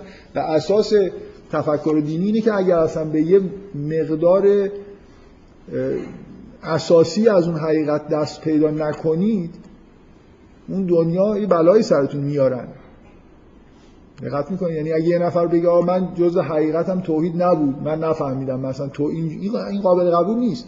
توحید و معاد و یه چیزای اصولی رو شما حتما باید تو این دنیا تشخیص بدید که اینا جزء حقایقن وگرنه مجازات میشید اصلا. بنابراین این این نوع نگاه پست مدرن به حقیقت ذاتا با نگاه دینی مقایر ولی مبنای پلورالیسم به معنای قرآنیش اینه که یه بار اینه که شما میگید که یه حقیقت واحدی وجود داره ما می‌خوایم کشفش بکنیم. اینو اینو میپذیرید. ولی در کنارش آن دارید که کشف این حقیقت همه جزئیات این حقیقت برای همه آدم میسر نیست. یعنی مثلا مبنای پلورالیسم دینی توی قرآن اینه که یهودیا به این دلیل محترمن که بدی شما استدلالای بدیهی نمی‌تونید برای یهودیا بیارید که مثلا عیسی ابن مریم مسیح بوده. می‌دونی منظورم چیه؟ یعنی نکته اینه یهودیا یهودیا محترمن برای خاطر اینکه اخت... و مسیحی ها محترمن و مسلمان ها هم همینطور. به همدیگه باید احترام بذارن. برای که اختلافات این ستا دین از نوع بدیهیات نیست. یعنی مثلا این که نمی‌دونم الان شما بگید که یه مسیحی به وضوح کوتاهی داره می‌کنه یا چون گناهکاره نمی‌فهمه که اسلام دین حقه اصلا اینجوری نیست. یعنی آدمی که توی محیط مسیحی به دنیا میاد من توی اون بحثی که در مورد سوره آل امران داشتم این این اینو سعی کردم توضیح بدم. از یه حدی بالاتر از نظر معنوی شما برسید می‌تونید به وضوح بفهمید که مثلا قرآن کتاب خداست. نه عموم مردم از نظر شناختی به جایی نمی‌رسن که بتونن قضاوت قاطعی داشته باشن در مورد این ادیان. بنابراین یه آدم مثلا معمولی متوسط یهود که تشخیص نمیده واقعا که حالا مثلا مسیحیت درست داره میگه مسیح ظهور کرده یا نه. شما اینو دقت بکنید که یه آدمی از نظر شناختی در حد متوسط که خیلی صادقانه هم داره برخورد می‌کنه وقتی زیر بمباران تبلیغاتی به دنیا میاد خیلی سخته که بتونه از تبلیغاتی که از بچگی شنیده در واقع یه جوری خودش رو رها بکنه. شما توی دنیای مسیحی یا آدم مسیحی وقتی از بچگی بر علیه اسلام و پیغمبر اسلام یه چیزایی بهش گفتن یه صدی براش وجود داره که بیاد واقعا بپذیره که همه این حرفایی که پدر مادرم و توی مدرسه ما گفتن دروغ بود. مثلا اسلام یه چیز دیگه است. انتظار. ببین این پلورالیسم معناش اینه که انتظار معقولی داشته باشیم از مردم از عموم مردم که درک بکنن که چی حق چی باطل. ما اینو در مورد یه چیزی مثل مثلا اعتقاد به وجود خدا و معاد نمیپذیریم ولی در مورد انبیا در مورد نمی‌دونم دین سرخپوستی هم نمیپذیریم ولی در مورد اختلافات بین مثلا فرض کنید ادیان ابراهیمی میپذیریم. اینجا وضوح در حدی نیست که شما بگید که اگه مثلا یه آدم یهودی موند این آدم اصلا از نظر مثلا شناختی صادق نیست یا کلکی تو کارشه یا اینقدر گناه کرده حق نمی‌فهمه اینجوری نیست. مبنای این پلورالیسم دینی عدم وضوح بعضی از حقایقه نه اینکه حقیقتی وجود نداره. حقیقت از نظر قرآن خب واضحه که قرآن کتاب خداست. تاریخ انبیا هم اینجوری بوده و بهترین دین هم مثلا دینیه که پیغمبر ما آورد. ولی در این حال میپذیره که اونا هم دین خودشون رو داشته باشه. و مطمئنا با تبلیغات ما نمی‌تونیم همه یهودی ها رو مسلمون بکنیم همه مسیحی ها رو مسلمون, مسلمون بکنیم. برای خاطر اینکه شواهد خیلی واضحی که راحت بتونیم نفوذ بکنیم توی ذهنشون نداریم. اگه, اگه قرآن این مبنا رو گذاشته حالا به نظر من ابهام به وجود میاد واقعا که آیا مسلمان ها تکلیفشون در مورد سرزمین مقدس چی بوده و چی هست؟ در این حال میگم از اون برم من, من خودم اینو به عنوان واقعا این مسئله که برام روشنی نمیگم. فقط میگم که گاهی من احساسم اینه که این رفتاری که مثلا مسلمان ها بعد از اشغال سرزمین مقدس با معبد یهودی ها کردن حداقل شاید این رفتار زیاده روی بود. اینکه برید جای معبد. شما ببینید یه لحظه خودتون بذارید جای یهودیا قبول اینو قبول بکنید که یهودی حق داره یهودی باشه به یه معنایی. به این معنا که حقیقت در مورد یهودی بودن مسیحی بودن مثلا اونقدر روشن نیست که شما بخواید یه نفر رو بگید که از هستی ساقطه برای اینکه نفهمیده که مسیح ظهور کرده یا نه. شما الان شما به عنوان مسلمون اگه یه جمعیتی مثلا بهایی‌ها یه دفعه تو دنیا قدرت بگیرن بعد بیان مکه رو اشغال بکنن کعبه رو تخریب بکنن و جاش برای خودشون یه عبادتگاه بسازن چه احساسی بهتون دست میده؟ احساس خوبی بهتون دست نمیده من مطمئن و این کاری که مسلمان ها با معبد یهودی کردن یه خورده اینجوریه دیگه. مثلا قبلا تخریب شده بود واقعا اونا هم در اثر اشتباهاتی که کرده بودن بلا سرشون اومده. ولی نمی‌دونم من واقعا یه خود مرددم. کلا چون فکر می‌کنم مسلمان ها احکام قرآن در مورد اهل کتاب رعایت نکردن در طول تاریخ. یعنی قرار نبوده ما با زمین های اهل کتاب حمله بکنیم بجنگیم. با خونریزی مثلا اینا رو مسلمون بکنیم. این برنامه ها توی قرآن و در زمان پیغمبر اینا نبوده. حالا این اتفاقایی که افتاده به هر حال مشکلات این شکلی هم پیش آورده دیگه. ما توی سرزمین مقدس هم خیلی به نظر نمی‌رسه به تکالیفمون عمل کرده باشه بگذاریم بفرمایید.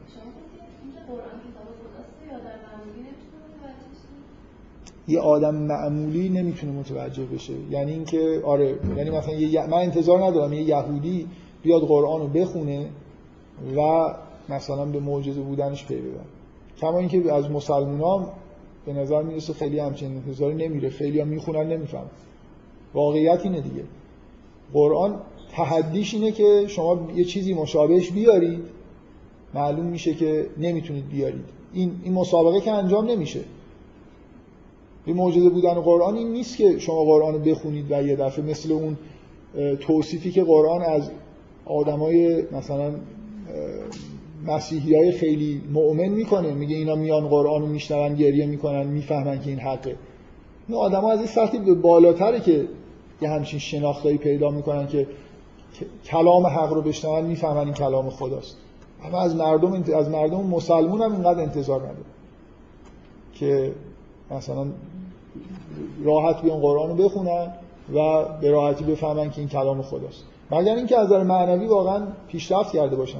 شما اگه به شریعت عمل بکنید اگه زندگی معنوی خوبی داشته باشید یه روزی به اینجا می‌رسید که قرآن رو می‌خونید براتون بدیهیه که کلام خداست. و منظورم اینه که از توده مردم نمیشه این انتظار داشت. ولی از توده مردم میشه این انتظار داشت که اگه مثلا به اون تحدی که قرآن کرده عمل بکنن ببین حرف قرآن در مورد معجزه بودنش اینه که بیاد یه سوره مشابه قرآن بیارید. بعد در ملای عام مردم می‌فهمن که این سوره به خوبی سوره قرآن نیست. یعنی حالا ممکن اون لحظه قضاوت ها مبهم باشه. ده سال پنجاه سال میگذره و معلوم میشه که اون متنی که برای رقابت آورده شده چقدر متن مثلا شما فکر کنید اگه یه نفر می‌خواست که سوره یه چیز مشابه سوره یوسف در زمان پیغمبر بیاره. چه چیز مزخرفی احتمالا مینوشت خدا می‌دونه. برای اینکه اینکه کجاش براش جالب تر میومد سعی می‌کرد مثلا یه خورده حالا یه جاییشو رومانتیک تر بکنه. یعنی اگه یه نفر یه چیزی مشابه سوره یوسف بنویسه قطعا بوی اون تاریخ مثلا نگارش خودش جامعه خودش و علایق شخصی اون آدمی که این کار کرده رو می‌گیره. و ممکنه اون آدمایی که اونجا هستن بلافاصله نفهمن که این متن متن جالبی نیست. ولی صد سال دیگه همه به وضوح می‌فهمن که این متن خیلی متن بدی این ماندگاری قرآن این اینه که جنبه چیز داره. تحدی اینجا صورت می‌گیره. تحدی این نیست که هر کی قرآن رو بخونه می‌فهمه که موجود است.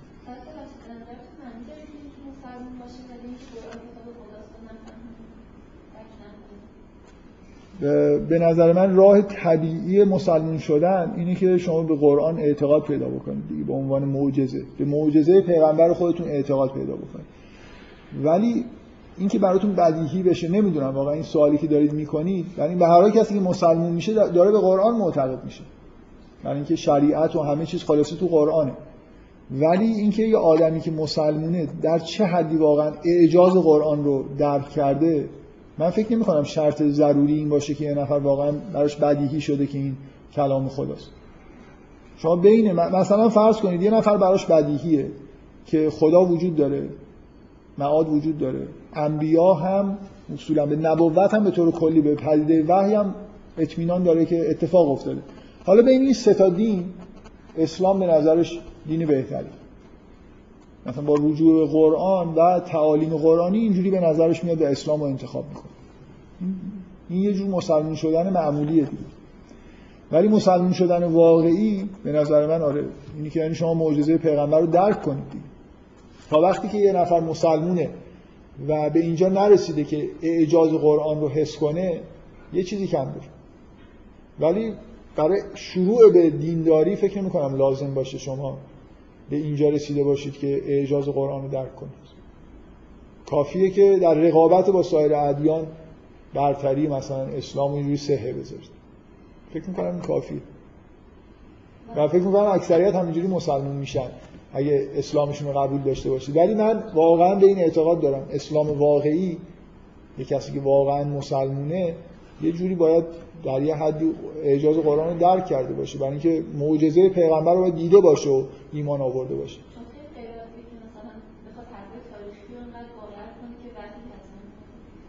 نه شما وقتی که خداوند رو درک می‌کنید یعنی قضاوت به اینی که خدایی که شما می‌شناسید جدا ادیان رو بذارید کنار. شما اعتقاد به خدا دارید. اینکه آیا این خداوندی که شما بهش اعتقاد پیدا کردید یه خداوند لاله یا یه خداوندی که حرف می‌زنه این ربطی به تاریخ نداره.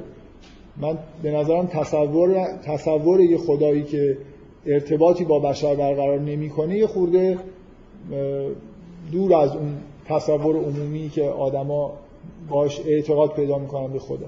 ممکنه مثلا به این من فرض کردم که یه نفر به اینجا رسیده که درکش از خداوند شامل این که خداوند تکلم دارم هست. یعنی جزء صف در حال شما وقتی خدا رو کشف می‌کنید یه صفاتی هم کشف می‌کنید دیگه. فقط فقط به عنوان خالق که نیست. مثلا یه چیزای دیگه هم به نظرتون میاد. یه موجودیه که مثلا فلسفه فقط میگه که یه موجود واجب الوجود هست.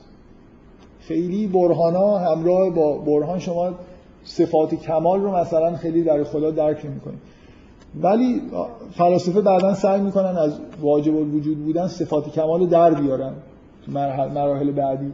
آدم هم همینجور شهودی وقتی که احساس می‌کنن و قانع میشن که خدا وجود داره واقعا فقط به عنوان واجب الوجود درک نمی‌کنن. همراه با یه مثلا صفاتی درک می‌کنن. مهربان هست یا نیست.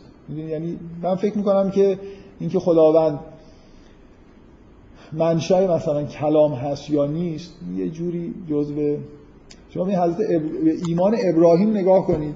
برای ابراهیم بدیهیه که خداوند داره بهش غذا میده خوبش می‌کنه در این حال براش بدیهیه که خداوند حرفاشو گوش میده جوابشو میده. یعنی استدلال واجب الوجود اینا هم نداره. یعنی اون خدایی که ابراهیم کشف کرده در دنیا شامل همه این صفات هم هست دیگه. در من معتقد به این نیستم که اعتقاد به اینکه وحی باید وجود داشته باشه اعتقاد تاریخی یعنی یه نفر صرف درکی که از خدا داره می‌تونه همراه با این باشه که می‌تونه دعا بکنه یا نه. می‌تونه ارتباطی برقرار کنه یا نه. و از اون بر آیا امکان ارتباط هست یا نیست؟ آیا خداوند هدایت کننده هست یا نیست؟ این جزء صفات خدا باید باشه یا نباید باشه. ما رو همینجور مثلا خلق کرده و ول کرده یا نه؟ یه کاری به کار میده فکر می‌کنم تصور عمومی تصور ابراهیم از خداوند اینه که هر نیازی که من دارم خالق من نیاز من رو رفت می‌کنه. برای همینه که غذا خوردن رو به خدا نسبت میده خوب شدن بیماریش رو به خدا نسبت میده. مثلا این حس توحیدیه دیگه. یه نفر منو خلق کرده و نیازهای منو داره رفت می‌کنه. من نیاز به هدایت دارم نیاز به تکلم دارم نیاز به این دارم که گاهی دعا بکنم. همه اینا رو ابراهیم چون داره می‌دونه که از اون برم نیازش توسط خداوند درآورده میشه. این مبنای در واقع اعتقاد به وحی می‌تونه یه مبنای کاملا عقلی و در واقع فطری باشه. خب من یه بخش عمده ای از بحثایی که تو قرآن در مورد یهودیت در حال کاری که من توی این مدت انجام دادم این بود که سعی کردم عقاید یهودی ها رو بیان بکنم و عقاید قرآن در مورد یهودیت رو همینجوری بیان بکنم مثل دو تا تئوری. و سعی کردم نشون بدم که جایی که اختلاف وجود داره قرآن یا حرفش به کرسی نشسته یا به هر معقول تر به نظر می‌رسه. از جمله در مورد تحریف تورات در مورد مسئله ظهور مسیح و حالا اختلاف های دیگه که همین الان بهشون اشاره کردم.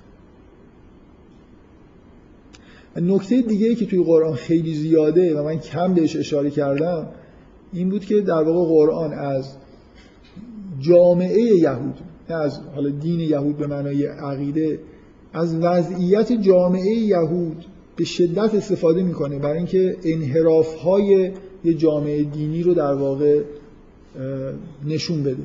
یه جامعه دینی چه خطرهای یهودی ها بعد از مثلا نزدیک به دو هزار سال از زمان از موسی اگه بگیریم هزار خورده ای سال در زمان پیغمبر جامعهشون به یه جایی رسیده که انواع اقسام فسادهای ممکن توی یه جامعه دینی رو دارن. که قرآن خیلی از این بحثا داره با وضعیت فعلی یهود رو در واقع انتقاد می‌کنه بهش و اساس در واقع این بحثا اینه که اینا انحرافای مشخصیه که تو جوامع دینی ممکنه پیش بیاد و مسلمانان در معرض این خطر هستن.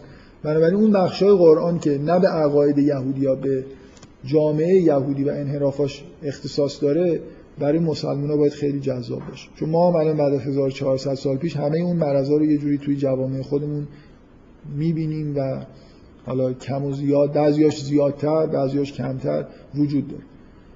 بنابراین یه،, یه نوع در واقع برخورد قرآن در مورد یهودیت یه در واقع آسیب شناسی دینیه آسیب شناسی جامعه دینی. و یهودیا اونایی هستن که نه مسیحی ها یهودیا اونایی هستن که تو قرآن در این مورد زیاد بهشون اشاره میشه. من موضوع صحبت هم این نبود و خیلی هم واردش نشدم.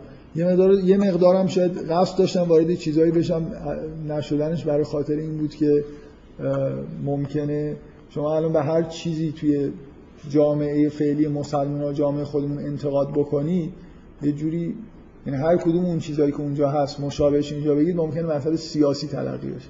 الان ما جامعه دینیمون سیاسیه دیگه. یعنی یه جوری الان شما مثلا یه بخش عمده از انتقادهای قرآن به جامعه دینی یهود در واقع انتقاد به جامعه روحانیت یهودی.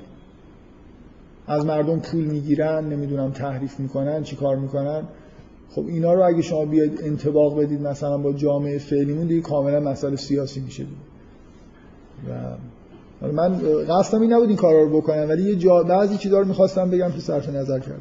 بعد در اینجا یادداشت کردم که بگم که چیزای خوبی اینجا هست که شما هر چقدر این آیات انتقاد به وضعیت یهود رو توی قرآن بیشتر بخونید و واقعا مطمئن باشید که هیچ کدوم این چیزایی که اونجا داره گفته میشه نیست که در جامعه ما نیست.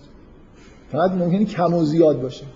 این چیزی روایت من ده بار سال این روایت پیغمبر رو گفتم و من از خوندن روایت عبا دارم. بارها اینو فکر کنم حالا بیرون کلاس توی کلاس هم گفتم. دلیلش هم اینه که شما باید یه چیز داشته باشید یه برای اینکه صادقانه برخورد بکنید و در واقع دلخواه برخورد نکنید. اگه قرار از روایات استفاده بکنید باید روی مجموعه روایات مسلط باشید. باید روایت ها رو با یه شیوه در واقع مشخص متن شناسی بررسی بکنید صحت و سقمشون رو. نه اینکه روایتی که دوست دارید رو بخونید. می‌دونید؟ منظورم نه منظورم میفهمیدم. یعنی من اگه یه شیوه داشته باشم و اینو فیکسش کنم بگم که من روایت روایت هایی رو قبول دارم که از این فیلتر بررسی متنی گذشته باشم مثلا در متون سه قرن اول چهار قرن اول اومده باشن. سلسله راویاشون اینجوری باشه. همین کاری که یه علمی هست به اسم علم حدیث که همین کارو می‌کنن. روایات رو اسمای مختلف می‌ذارن بر حسب اینکه چه مقدار سندیت دارن. من باید اسناد روایت ها رو بشناسم و یه ملاک کلی گذاشته باشم. بعد دیگه مطیع ملاک کلی که گذاشتم باشم. یعنی اگه روایتی که دوست نداشتم هم یه دفعه سندش خوب در اومد بگم خب این روایت رو من به رسمیت می‌شناسم. خب اکثر آدما این کارو نمی‌کنن و من خیلی خودم بعدم میاد از اینکه الان این من این روایت رو خوشم میاد. اصلا نمی‌دونم سندش چیه. هی میگم. و بعد احساس گناه می‌کنم. از اینکه به یه چیزی دارم رجوع می‌کنم. چون برام بدیهیه که درسته میگم. ولی واقعا این کار خوبی نیست دیگه. من دارم شاید پیغمبر این حرف نزده باشه. و اینکه حالا با هر همه میرن همینجوری. هر جایی مثلا فرض کنید ناسیونالیسم واقعا یه چیز مزخرفی بود در اروپا شروع شد. موجش به ایران هم رسید یه دفعه روایتی پیدا کردن حب الوطن من ایمان حالا این سند داره نداره اصلا کی گفته از کجا در اومده؟ یه دفعه در مثلا اوج احساسات ناسیونالیستی ایران این روایت تبدیل یکی از روایات اصلی تاریخ اسلام شد که حب الوطن من ایمان این خلاصه اینجوریه دیگه. من الان چون باز احساس گناه بهم دست داد این حرفا رو زدم. برای پیغمبر میگنی همچین روایتی از پیغمبر هست. حالا روایت رو بذارید کنار. اینجوریه. یعنی شما می‌تونید یه جوری استدلال کنید که اگه یه حرفی در مورد جامعه یهودی به درد مسلمان نخوره خب این چرا تو قرآن نقل شده؟ نقلش یه جوری به معنای اینه که ما ببینیم ببینیم اینا چه دچار چه مشکلی شدن و بترسیم از اینکه دچار این همچین مشکلی بشیم. شواهد هم که نشون میده که شدیم دیگه. حالا به هر حال من توصیه می‌کنم بهتون که هر وقت دارید قرآن می‌خونید. به جاهایی رسیدید که داره یه بحثی با یهودیت اون معنای بلفعلش نه فقط اعتقاداتشون انجام میشه شما نگاه کنید ببینید به چه چیزایی داره ایراد گرفته میشه و سعی کنید تطبیق بکنید ببینید که مشکلات مشابه ما داریم یا نداریم. من روی یه نکته تاکید کردم که مجدد می‌خوام یادآوری بکنم که به نظر من این نکته خیلی مهمیه. و اصلا کلا فکر می‌کنم که این اختلافات مشکل اصلی یهودیا تصور من اینه که تصوری از مفهوم تکامل دین ندارن این قرآن که از جالب ترین چیزاش اینه که سراحتا حرف از این داره می‌زنه که دین در طی پروسه‌ای به کمال رسیده. من سعی کردم بگم تو بحثی که در مورد سوره اسراء کردم که این نه تنها توی قرآن به وضوح با سراحت در مورد شریعته بلکه در مورد عقاید هم حتی هست. یعنی همه عقاید دینی اونجوری که توی قرآن داره ارائه میشه از روز اول ارائه نشده. مردم ببینید یه مفهومی در واقع وجود داره. اونم اینه که شما به معنای واقعی کلمه بشر و جامعه بشر رو در حال تکامل ببینید. و به این اعتقاد داشته باشید که چرا ادیان مثلا دین حضرت نوح دین ساده تریه. در مثلا فرض کنید دین حضرت موسی شریعتش با شریعت اسلام فرق می‌کنه. اینکه یا اعتقاداتی در قرآن بیان شده که در مثلا اعتقاد تاکید قرآن روی معاد و اعتقاد مسلم قرآن به وجود شیطان و ابلیس. اینا در تورات یا اصلا نیست یا خیلی کم رنگ اینکه هر اعتقادی و هر حکمی رو در ابتدا لزوما بیان نکردن. این به نظر من نکته اساسی پشت همه اختلافایی که یهودیا با ادیان بعدشون دارن اینی که یهودیا اصلا نمی‌تونن درک بکنن که چطور ممکنه ادیان دیگه ای خداوند فرستاده باشه که شریعتشون با شریعت ما فرق می‌کنه. این حس این که چیز ثابتی وجود داره. الان خداوند اگه تورات رو نازل کرده دیگه تموم شد دیگه. یعنی یه جور انگار نزول همان و خاتمیت همان. مثلا بفرمایید. خب شریعت نداره به اون معنایی که کتاب نداره. از نظر اتفاقا از نظر اسلام از نظر قرآن حتی ابراهیم کتاب داره. نوح شریعت داره. شرع لکم ما وصا بهی نوح هم و ابراهیم هم. شرع از اول وجود داره. کتاب وجود داره. در مورد حضرت ابراهیم صحف ابراهیم و موسی. آره یعنی ببین یه بار اینه که میگم پشت عقایدشون اینه. ممکنه شما بگید یهودیا با صراحت اینو بیان نمی‌کنن ولی حسشون اینه. نمی‌تونن اصلا درک بکنن که یعنی چی که ادیانی بعد حتی در مورد مسیح تصورشون این نیست که مسیح اگه ظهور بکنه که حالا اونا میگن هم نیومده بیاد و شریعت رو عوض بکنه. این جاودانگی ازلی و ابدی بودن شریعت جزء عقایدشون انگار. حالا ولو اینکه در اصول عقایدشون ننویسن. برای همین خیلی براشون بعید به نظر می‌رسه که اصلا یعنی چطور ممکنه بعد از تورات ادیان دیگه خداوند آورده باشه و به وضوح شریعتشون مثلا نه زمین تا آسمون تا درصدی مثلا تفاوت داشته باشه. حلال و حرام حیواناتش تفاوت داشته باشه عبادتش تفاوت داشته باشه و خیلی چیزای دیگه. من نمی‌دونم مجازات های اسلامی با مجازات های یهودی فرق داره مراسم ازدواج و احکام زناشویی توی اسلام فرق داره. چه جوری این اتفاق افتاد؟ این چیزی که به نظر من قرآن به سراحت تاکید می‌کنه که اینجوریه. یعنی مطلقا اینجوری نیست که اختلاف نتیجه تحریفه بلکه دین شریعت یهود فرق می‌کرده با شریعت اسلام. و درک اینکه چجوری این اتفاق افتاده به نظر من نکته خیلی مهمیه. مسلمونا باید دنبال این درک باشن. نه فقط یهودیا مسلمان ها باید اینو سعی کنن درک کنن که چطور خداوند سه تا دین فرستاده. و در قرآن میگه که اصلا از اول سه تا دین قرار بوده بفرستیم انگار. آیه‌ای که من حالا چون یه جلسه از سوره مائده گذشته بهش راحت می‌تونم رجوع بدم این آیه‌ای که تو سوره مائده من چندین بار تا حالا بهش ارجاع دادم محتواش اینه که اصلا از خداوند اینجوری می‌خواست که سه تا دین داشتیم. خداوند می‌تونست یه دونه امت داشته باشه در کره زمین. خداوند چند تا امت به وجود آورده. و همونجا توضیح میده که مثلا این در واقع خیلی تو این هست. یه نکته ای تو این هست که سه تا امت باشه. با هم دیگه اختلاف هم داشته باشه اختلاف شریعت داشته باشن. اختلاف های رفتاری هم داشته باشن. چه اشکالی که نداره نه خیلی هم خوبه. من فکر می‌کنم این خیلی نکته مهمی در ادیان دیگه من فکر می‌کنم تصور حتی مسیحی ها مثلا اینجوریه. وقتی مسیح اومد دیگه قبلش همه ادیان کنسل شد. بعدش هم دیگه دینی نمیاد. یعنی تصورات یهودی ها و مسیحی ها از دنیا و از دین همه امت واحد است. یه امت باید وجود داشته باشه. و قرآن اینجوری نگاه نمی‌کنه به مسئله امت های دینی. قرار چند تا امت وجود داشته باشه. با همدیگه همزیستی بکنن همدیگه رو ارشاد بکنن. با همدیگه رقابت بکنن در انجام دادن کارهای خیر و این خوبه. این اتفاق اتفاق خوبیه. خوبیش چیه؟ و شواهد خوبیش چیه؟ شما برید مثلا توی لبنان. این چند مسلماناشون آدم های معقول تریه یعنی که مرتب با مسیحی ها و یهودی ها سرکله می‌زنن. یه دین یه عقیده وقتی که تنهامون من یه بار یه مثال سیاسی زدم. در خلاف عرف این جلسات. این شاید توی سیاست سی و یک سال بعد از انقلاب اولش همه متحد بودن بر علیه سلطنت و سلطنت طلبا. بعد که انقلاب پیروز شد سلطنت طلبا رو به عنوان ضد انقلاب حذف کردن. بعد مسلمان ها موندن با مارکسیستا مثلا. دو تا گروه عمده. بعد یه خورده که گذشت مارکسیستا هم حذف کردن. تا موقعی که مارکسیستا بودن همه مذهبی ها یه طرف بودن. ما ما مدرسه که می‌رفتیم کلا بحث مذهب و مارکسیسم بود دیگه. من همیشه به دوستان میگم ما فرق بین مجاهدین خلق و با حزب جمهوری اسلامی رو خیلی نمیفهمیدیم.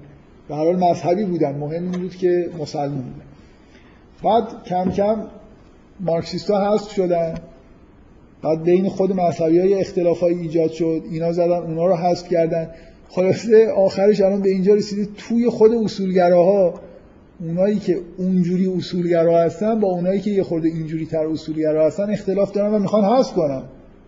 من به شوخی میگم که این آخرش به شکافت اتم. یعنی اینقدر اینقدر دو نفر میمونن آخرش دو نفر فقط همه حذف شدن رفتن خارج از کشور. دو تا موندن که این میگه که تو یه خورده اون حرفی که زدی اشکال داره تو هم این اینکه این اختلاف رو کجا باید متوقف کرد؟ در واقع قرآن داره میگه که در مورد ادیان همینجا متوقف کنید. مسلمان این کار نکردن.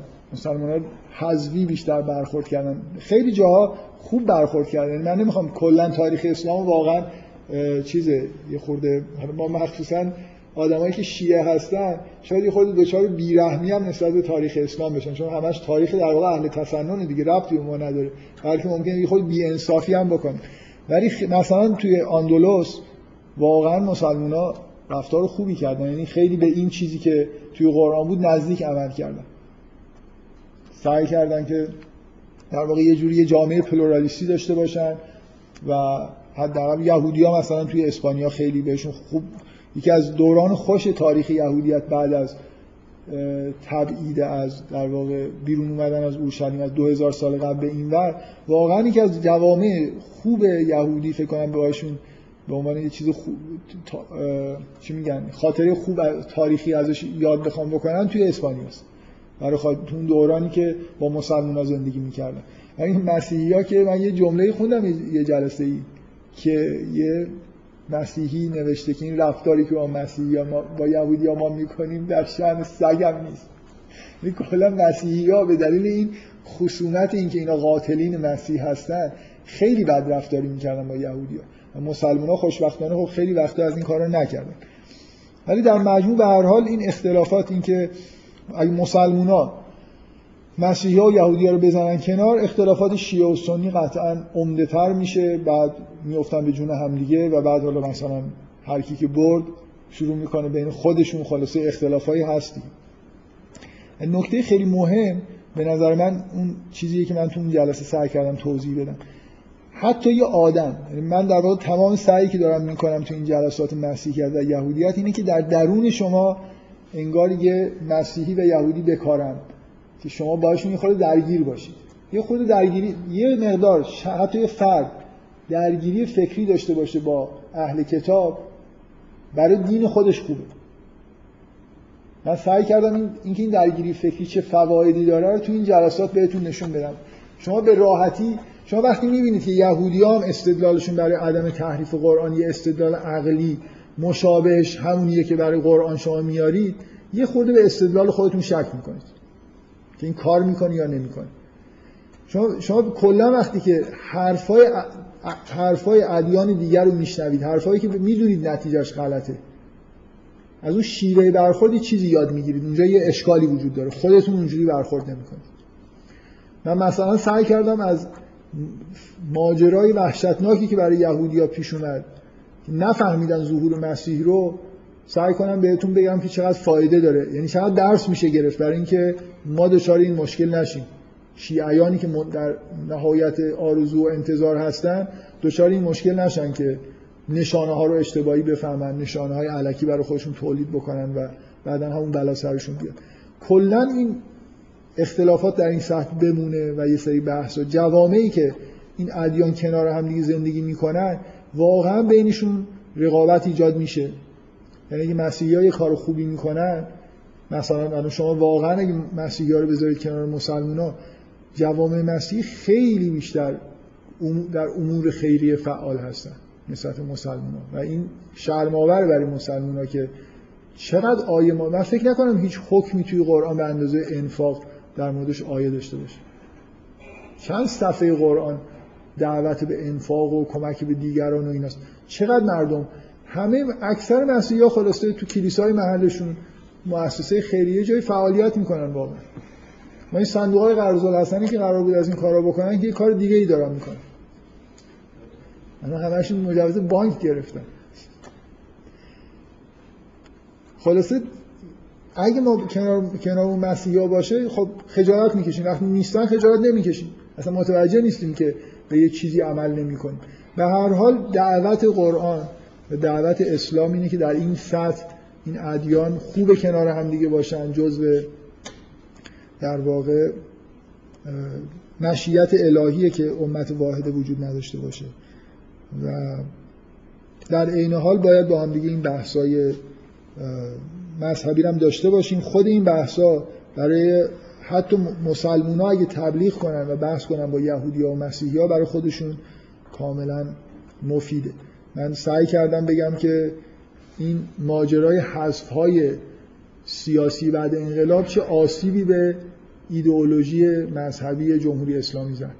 یعنی ما از متحری شروع کردیم و همینطور رفتیم سمت اون جامعه سنتی بسته و اون عقایدی که در واقع عقایدی هستن که تو جامعه سنتی بسته شکل گرفتن و بنابراین نه استدلالی توشون هست نه خیلی به اصطلاح دقتی توشون هست. همینجوری عقاید معمولا عوام پسندی هستن که ما فکر کنم در طول این سی و یک سال به طور کاملا یک نواخت و نه خطی.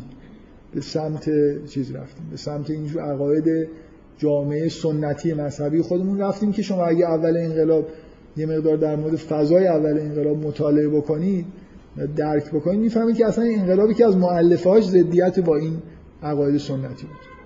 در واقع انقلاب همراه با یه جور نگرش خورده جدید به دین بود نه نگرش سنتی. خود امام خمینی آدم کاملا غیر سنتی. مثلا توی حوزه تو حوزه نجف آدم سنت شکن حساب میشه. ولی الان ما مؤلفه ها رو دیگه نداریم. به هر حال اینا همه نتیجه همون حذواست دیگه. شما اگه ادیان رو بذارید کنار هم زندگی بکنن هم به عقایدشون خدمت کردید هم به رفتاراشون خدمت کردید و این چیزیه که جزء عقاید اسلام در مورد اهل کتاب هست. من یه نکته ای رو که گفتم می‌خوام چون مهم بوده ولی خیلی کوتاه گفتم و گذاشتم من باز یه اعلام نارضایتی کردم از اینکه مسلمونا هیچ وظیفه خودشون نمی‌دونن و کنجکاو نیستن ببینن شریعت یهود چی بوده. و اینکه از کنار هم گذاشتن شریعت یهود و شریعت اسلام یه چیزی یاد بگیرن. من سعی کردم مثلا از اینکه توی ده فرمان مسئله چیز هست مسئله اهمیت دادن به همسایه هست. ولی توی قرآن بیشتر مسئله اهمیت دادن به خانواده هست یه چیزی نتیجه بگیرم. بگم که چرا این اتفاق افتاده؟ چرا اون حکم اون موقع اومده؟ بعد این حکم اومده؟ من احساسم اینه که یاد گرفتن شریعت یهود خیلی برای کسایی که در مورد شریعت دارن کار می‌کنن می‌تونه مفید باشه. مخصوصا در جهت فهمیدن فلسفه احکام. یه چیزایی اونجا حالت اگزجره داره خیلی واضحه. بعدا اینجا مثلا تخفیف داده شده. همین که شما بفهمید اصلش چی بوده که تخفیف داده شده در مورد این حکم مثلا من برای من واقعا شنیدن این حکم در شریعت یهود که کسی که به مادر و پدر خودش بی احترامی بکنه حکمش سنگساره حکمش مرگه. برای من خیلی چیز بوده تأثیر گذار بوده. درسته که الان ما این کار نمی کنیم ولی از نظر خداوند در این حد این جرم بود که یه روزی حکم سنگسار دادن برای کسی که به پدر مادر خودش توهین کنه و فحش بده مثلا. و قبول دارید که این حکم قرار نیست الان اجرا بشه توی دنیا. ولی وقتی شما اینو می‌فهمید یه حسی بهتون دست میده از میزان مثلا زشت بودن این کار در حد مرگ مجازاتش. خیلی چیزا من حالا به هر فکر می‌کنم که مطالعه شریعت یهود برای من جذاب بوده و هست و هر چی گیرم بیاد می‌خونم و فکر می‌کنم که ای کاش مثلا مخصوصا کسایی که فقه کار می‌کنن این چیزو داشته باشن این علاقه رو داشته باشن برن شریعت یهود رو. تا معمولا مسلمان با تورات و شریعت یهود یک کلام میگن اینا تحریف شده است و می‌ذارن کنار. من یه بار توی جلسه اینو گفتم دوباره تکرار می‌کنم. احادیث هم تحریف شده است. شما احادیث هم باید برید. اسنادش رو کلی زحمت بکشید در بیارید. مطمئن باشید تورات از احادیث تحریف شده تر نیست. بنابراین یه مسلمون می‌تونه تلاش بکنه مثلا بگه خب اینجاش به دلایل تاریخیش اونجاش به دلیل محتوایی من قبول ندارم ولی این تورات دیگه اینجوری نیست که 70 درصدش تحریف شده باشه. ولی درصد یه بخشایش شاید کم و زیاد شده باشه. شریعت یهود تا حدود زیادی سالم مونده. یعنی تحریفات توش زیاد نیست. اون بخش پنج فصل اول تورات خیلی دست نبود. و یه نکته ای که من حالا به عنوان آخرین نکته می‌خوام بگم قبلا بهش اشاره کردم اینه که یه, یه مسئله به نظر من همچنان جا برای فکر کردن داره. قبول که شما فرض کنید قبول کردید که خداوند نقشش این بوده که چند تا دین در زمین به وجود بیاره. مثلا خوب بوده که سه تا دین در کره زمین وجود داشته باشه. ولی یه, یه سوال این این مسئله قوم برگزیده چی؟ اینکه قوم یهود معمول به تبلیغ هم نبودن. چرا یه بخشی از تاریخ دین اینجوری پیش رفته؟ یه قومی رو خداوند ببره پای کوهی باشون یه میثاقی ببنده و هزار سال اینا یه جور تافته جدا بافته باشن. نه منظورم می‌فهمید یا نه. یه بخشی از تاریخ ادیان ابراهیمی تاریخ یه قومیه. حالا بنا به نگرش قرآن از موسی تا مسیح. یه قومی که معمول به تبلیغ نیستن. فقط معمول به خداپرستی هستن. و خداوند اینا رو یه جوری انتخاب کرده و باشون رابطه خاصی داره. یه مقدار این سوال چیز نیست نمی‌دونم منظورم می‌فهمید که یه چیزی برای فکر کردن وجود داره. چرا مثلا یهودی ها نباید برن توحید رو در دنیا ترویج بدن؟ امکان عملیش از در تاریخی وجود نداره. مثلا اینقدر بت پرستی قویه که اینا خودشون حفظ بکنن کافیه. مثلا مردم حرفا اینا رو گوش نمیدن. نمی‌دونم. چه من به نظرم میاد اینجا خلاصه این مسئله وجود داره که درک کردن این می‌تونه مهم باشه. من خیلی در این مورد بحث نکردم. توضیح دادن اینکه چرا یه اتفاقی افتاده توی کلا جهان از از دیدگاه دینی یعنی برگردوندنش به در تحلیل نهایی برگردوندنش به اسماء الهی. چرا این چرا دنیا اینجوریه؟ چرا اینجور اینجور پیش میره و این اتفاقا میفته برای خاطر اینکه اسماء الهی در جهان دارن تجلی می‌کنن؟ این تحلیل نهاییه. معمولا مشکلی که ما داریم اینه که ما درک طبیعی از خیلی از امور داریم.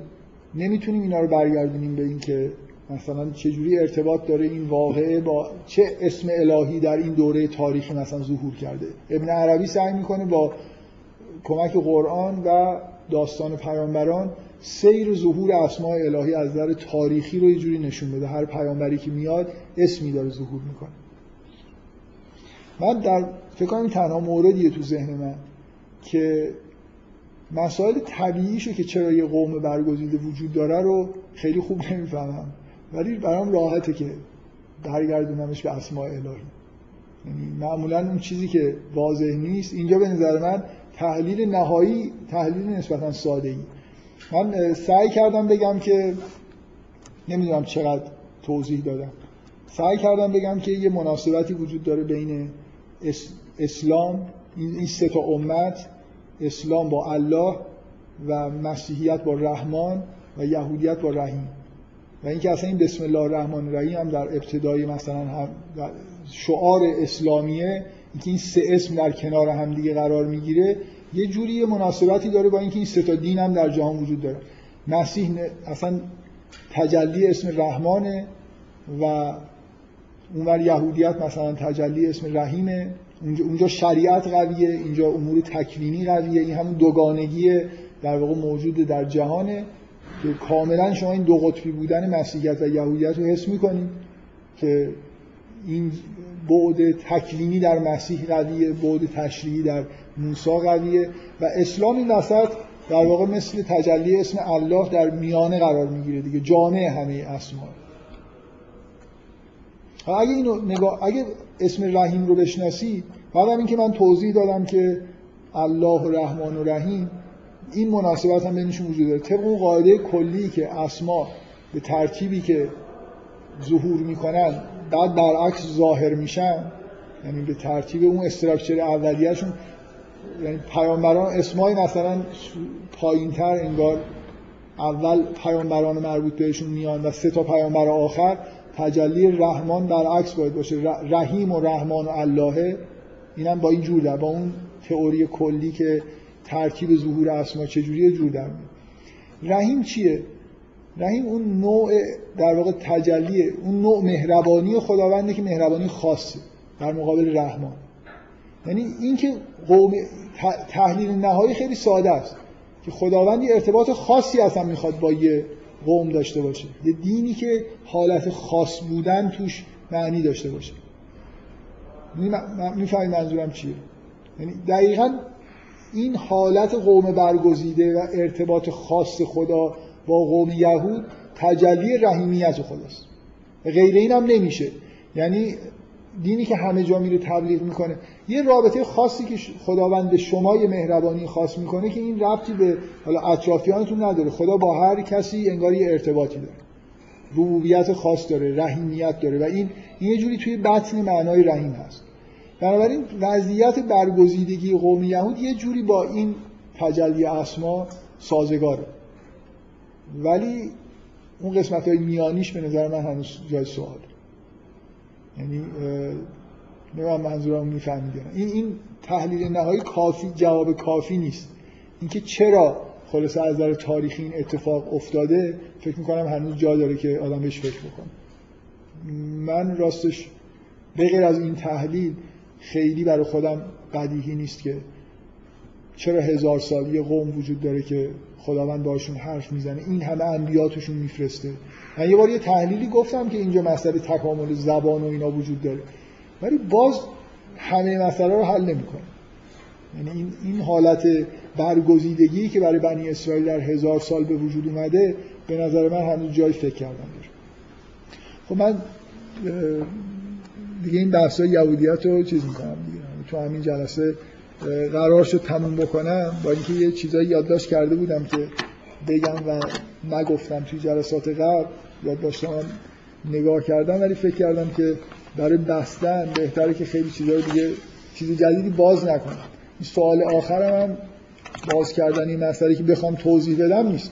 یه چیزی می‌خوام که تو ذهنتون باشه شاید کنجکاوی بکنید و بیشتری چیزی بفهمید. بفهمید.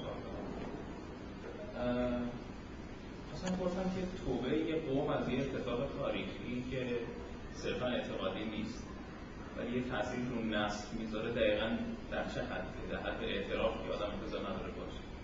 مثلا فرض کنیم که با در رابطه یهودیت موضعش در رابطه با پیش آمد ظهور مسیح حداقل مسیحی شدن زیر مجموعه شده. فرض کنیم مثلا مسیحی ظهور نکرده بود. بعد ولی اتفاقی که برای بقیه پیامبر بنی اسرائیل افتاده بود یه تاثیر مهمی توی نسل یهود میذاشت. ولی موقع توبه کردن یهودی از این اتفاق دقیقا یعنی چی مثلا توبه کردن از کشتن پیامبران مثلا یعنی خب سوال خوبیه ولی من نمی‌دونم انتظار چه جور جوابی دارید یعنی من مثلا بگم که واقعا مراسم خاصی توبه قومی دارید ببینید شما یه مورد در قرآن و تورات به نظر من مشترک هست. اونم اینه که یهود گمراه شدن مسئله تبعید بابلی پیش اومد. یهود چی کار کردن که برگشتن؟ مثلا احتمام زیادی به تورات نشون دادن در دوران بابلی به حفظ شریعت نشون دادن. اتفاقا چون رفتن اونجا اقلیت شدن اقلیت اقلیت بودن این حسن هم داره دیگه. شما وقتی که یهودی اینجا برای خودشون با هم دیگه بودن یه جور رفتار می‌کردن. وقتی رفتن اقلیت شدن توجهشون به شریعت خودشون به هویت خودشون بیشتر شد. و من فکر نمی کنم این مراسم دست جمعی انجام داده باشن و از ماجرای قبل از تبعید بابلیشون توبه کرده باشن. ولی عملا آدمای بهتری شدن. و به همین دلیل خداوند مثلا اینا رو دوباره به سرزمین مقدس برگرد حالا فکر می‌کنم وقای تاریخی کلا اینجوریه دیگه. گاهی مجازات های اتفاق میفته و آدمای سختی هایی می‌کشن و همین جای مثلا چیزشونه توبه کردنشونه. یعنی سختی هایی که می‌کشن انگار گناهشون مثلا پاک میشه. یه قومی مثلا فرض کنید تو شرایط خیلی بد قرار می‌گیره یا حالا تو اون شرایط بد رفتاراش یه جور بنیادی تغییر می‌کنه. فکر می‌کنم اینا در واقع راه رو برای اینکه دوباره مورد آزمایش قرار بگیرن رو باز می‌کنه نمیشه اسمش رو توبه گذاشت. ولی استحقاق اینو پیدا می‌کنن که یه بار دیگه آزموده بشن که اگه نعمت هایی بهشون داده بشه معمولا اینجوری نعمت هایی داده میشه. بعد دفتاری می‌کنن. گرفته میشه. بعد از یه مدتی که سختی کشیدن دوباره نعمت داده میشه به قوم. این افت و خیزای اینجوری در اگه دنبال این هستید که مسلمان ها چیکار باید بکنن که برگردن به دو؟ خب مسلمان ها باید اول قبول بکنن که خیلی مسلمان نیستن دیگه. قبول ندارن مسلمان همه فرقه های اسلامی الان فکر می‌کنن که عین اسلام و هیچ ایرادی ندارن. وهابی ها که مثلا انگار که جز صحابه پیغمبر. کلا دیگه یعنی به نظر من یه ایرادای اساسی به وجود اومد توی تاریخ اسلام. همون قرنهای اول. که نتیجه همون خلافت ها و این چیزها بود. دخالت هایی که مثلا خلافت توی فقه, فقه اسلامی کرد. اینا برای مشکلاتی برای مسلمان ها پیش اومد که یا مثلا دور شدن از عقاید توحیدی مثلا فرض کنید کردن در مورد شیعیان از اینجور انحراف شما بیشتر می‌بینید. سنی هم کم ندارن از این چیزا. در حالی مشکلاتی وجود داره که اگه مشکلات رو یک مقدار تخفیف پیدا بکنه خب راه باز میشه برای تعبیر لاقل مسلمان های تندروی مخصوصا اهل سنت اینه که ما علت که خار و خفیف شدیم اینه که خوب جهاد نکردیم. به حکم جهاد تا اون موقعی که شمشیر دستمون بود داشتیم می‌زدیم خیلی وضعمون خوب بود. بعدا که شمشیر رو زمین گذاشتیم راش اینه که الان دوباره شمشیر دستمون بگیریم و عزت اسلام رو و مسلمین رو در دنیا. و واقعا این حرفا رو که میشنوم و می‌زنم جای اسلام بذارید عرب. کلا همش در اون چیزی که عزت داشت عرب بود اون چیزی هم که دنبال عزتش هستن عربی رفتی به اسلام نداره من تکذیب می‌کنم که این اصلا موضوع اسلام در کار بوده و در کار هست. اسلام با کشورگشایی عزیز نمیشه. با بزرگ شدن نمی‌دونم قلم رو و کم شدن قلم رو چیز نمیشه تو سرش نمی‌خوره. یه چیز دیگه ای هست که یعنی زایش فرهنگی داشتن رفتی مطمئنا رفتی به شمشیر نداره و این ولی یه قوم مثلا عرب ممکنه با پهناور شدن سرزمینش احساس عزت کنه منظور اینه که یه یه گناه جمعی اتفاق افتاده یه تاثیر نسلی گذاشته آره. ولی خب شما همین تاثیر رو پاک کنید درسته کلا مثلا مسلمان این جواب جامعه یه ولی اون تاثیر اون گناه جمعی که تاثیرش یعنی تاریخ دارم هست ما ما چیزی واقعا تحت عنوان گناه جمعی بهش قائل نیستیم. گناه جمعی منظورتون یعنی یه قوم وقتی بد عمل می‌کنه این می‌خوام می‌خوام بگم یه خورده با اون کانتکست گناه و توبه فردی فرق می‌کنه. یه قومی گناهی که یه قوم مرتکب میشه رفتار بدی که در یه قوم اتفاق میفته عواقبی داره. و رفتار خوبی مثلا توی قوم هم اتفاق بیفته نعمت هایی مثلا نازل میشه. ایده کلیه که تو قرآن هم هستی. لازم نیست که مثلا قوم عملیات توبه انجام بدن به منوی متعارف که اثر اون گناه پاک بشن کارهای خوب انجام بدن. اون فضای گناه آلودی که تو جامعه بوده از بین بره یه جور توبه حساب میشه. تو قرآن دعوت به توبه جمعی هم هست. اینجوری نیست که اصلا معنی نداشته باشه. ولی به نظر من این افت و خیزای تاریخی بیشتر مسئله خوب و بد عمل کردن امت هست که بالا و پایین میره. برای نکته مهم اینه که چیز عمل کنم یه مقدار بهتر عمل بکنم خب. آها من باید اعلام برنامه بکنم. من از قرار یه سوره انتخاب کنم که در مورد سوره بحث بکنیم. بالاخره من سوره حج رو انتخاب کردم.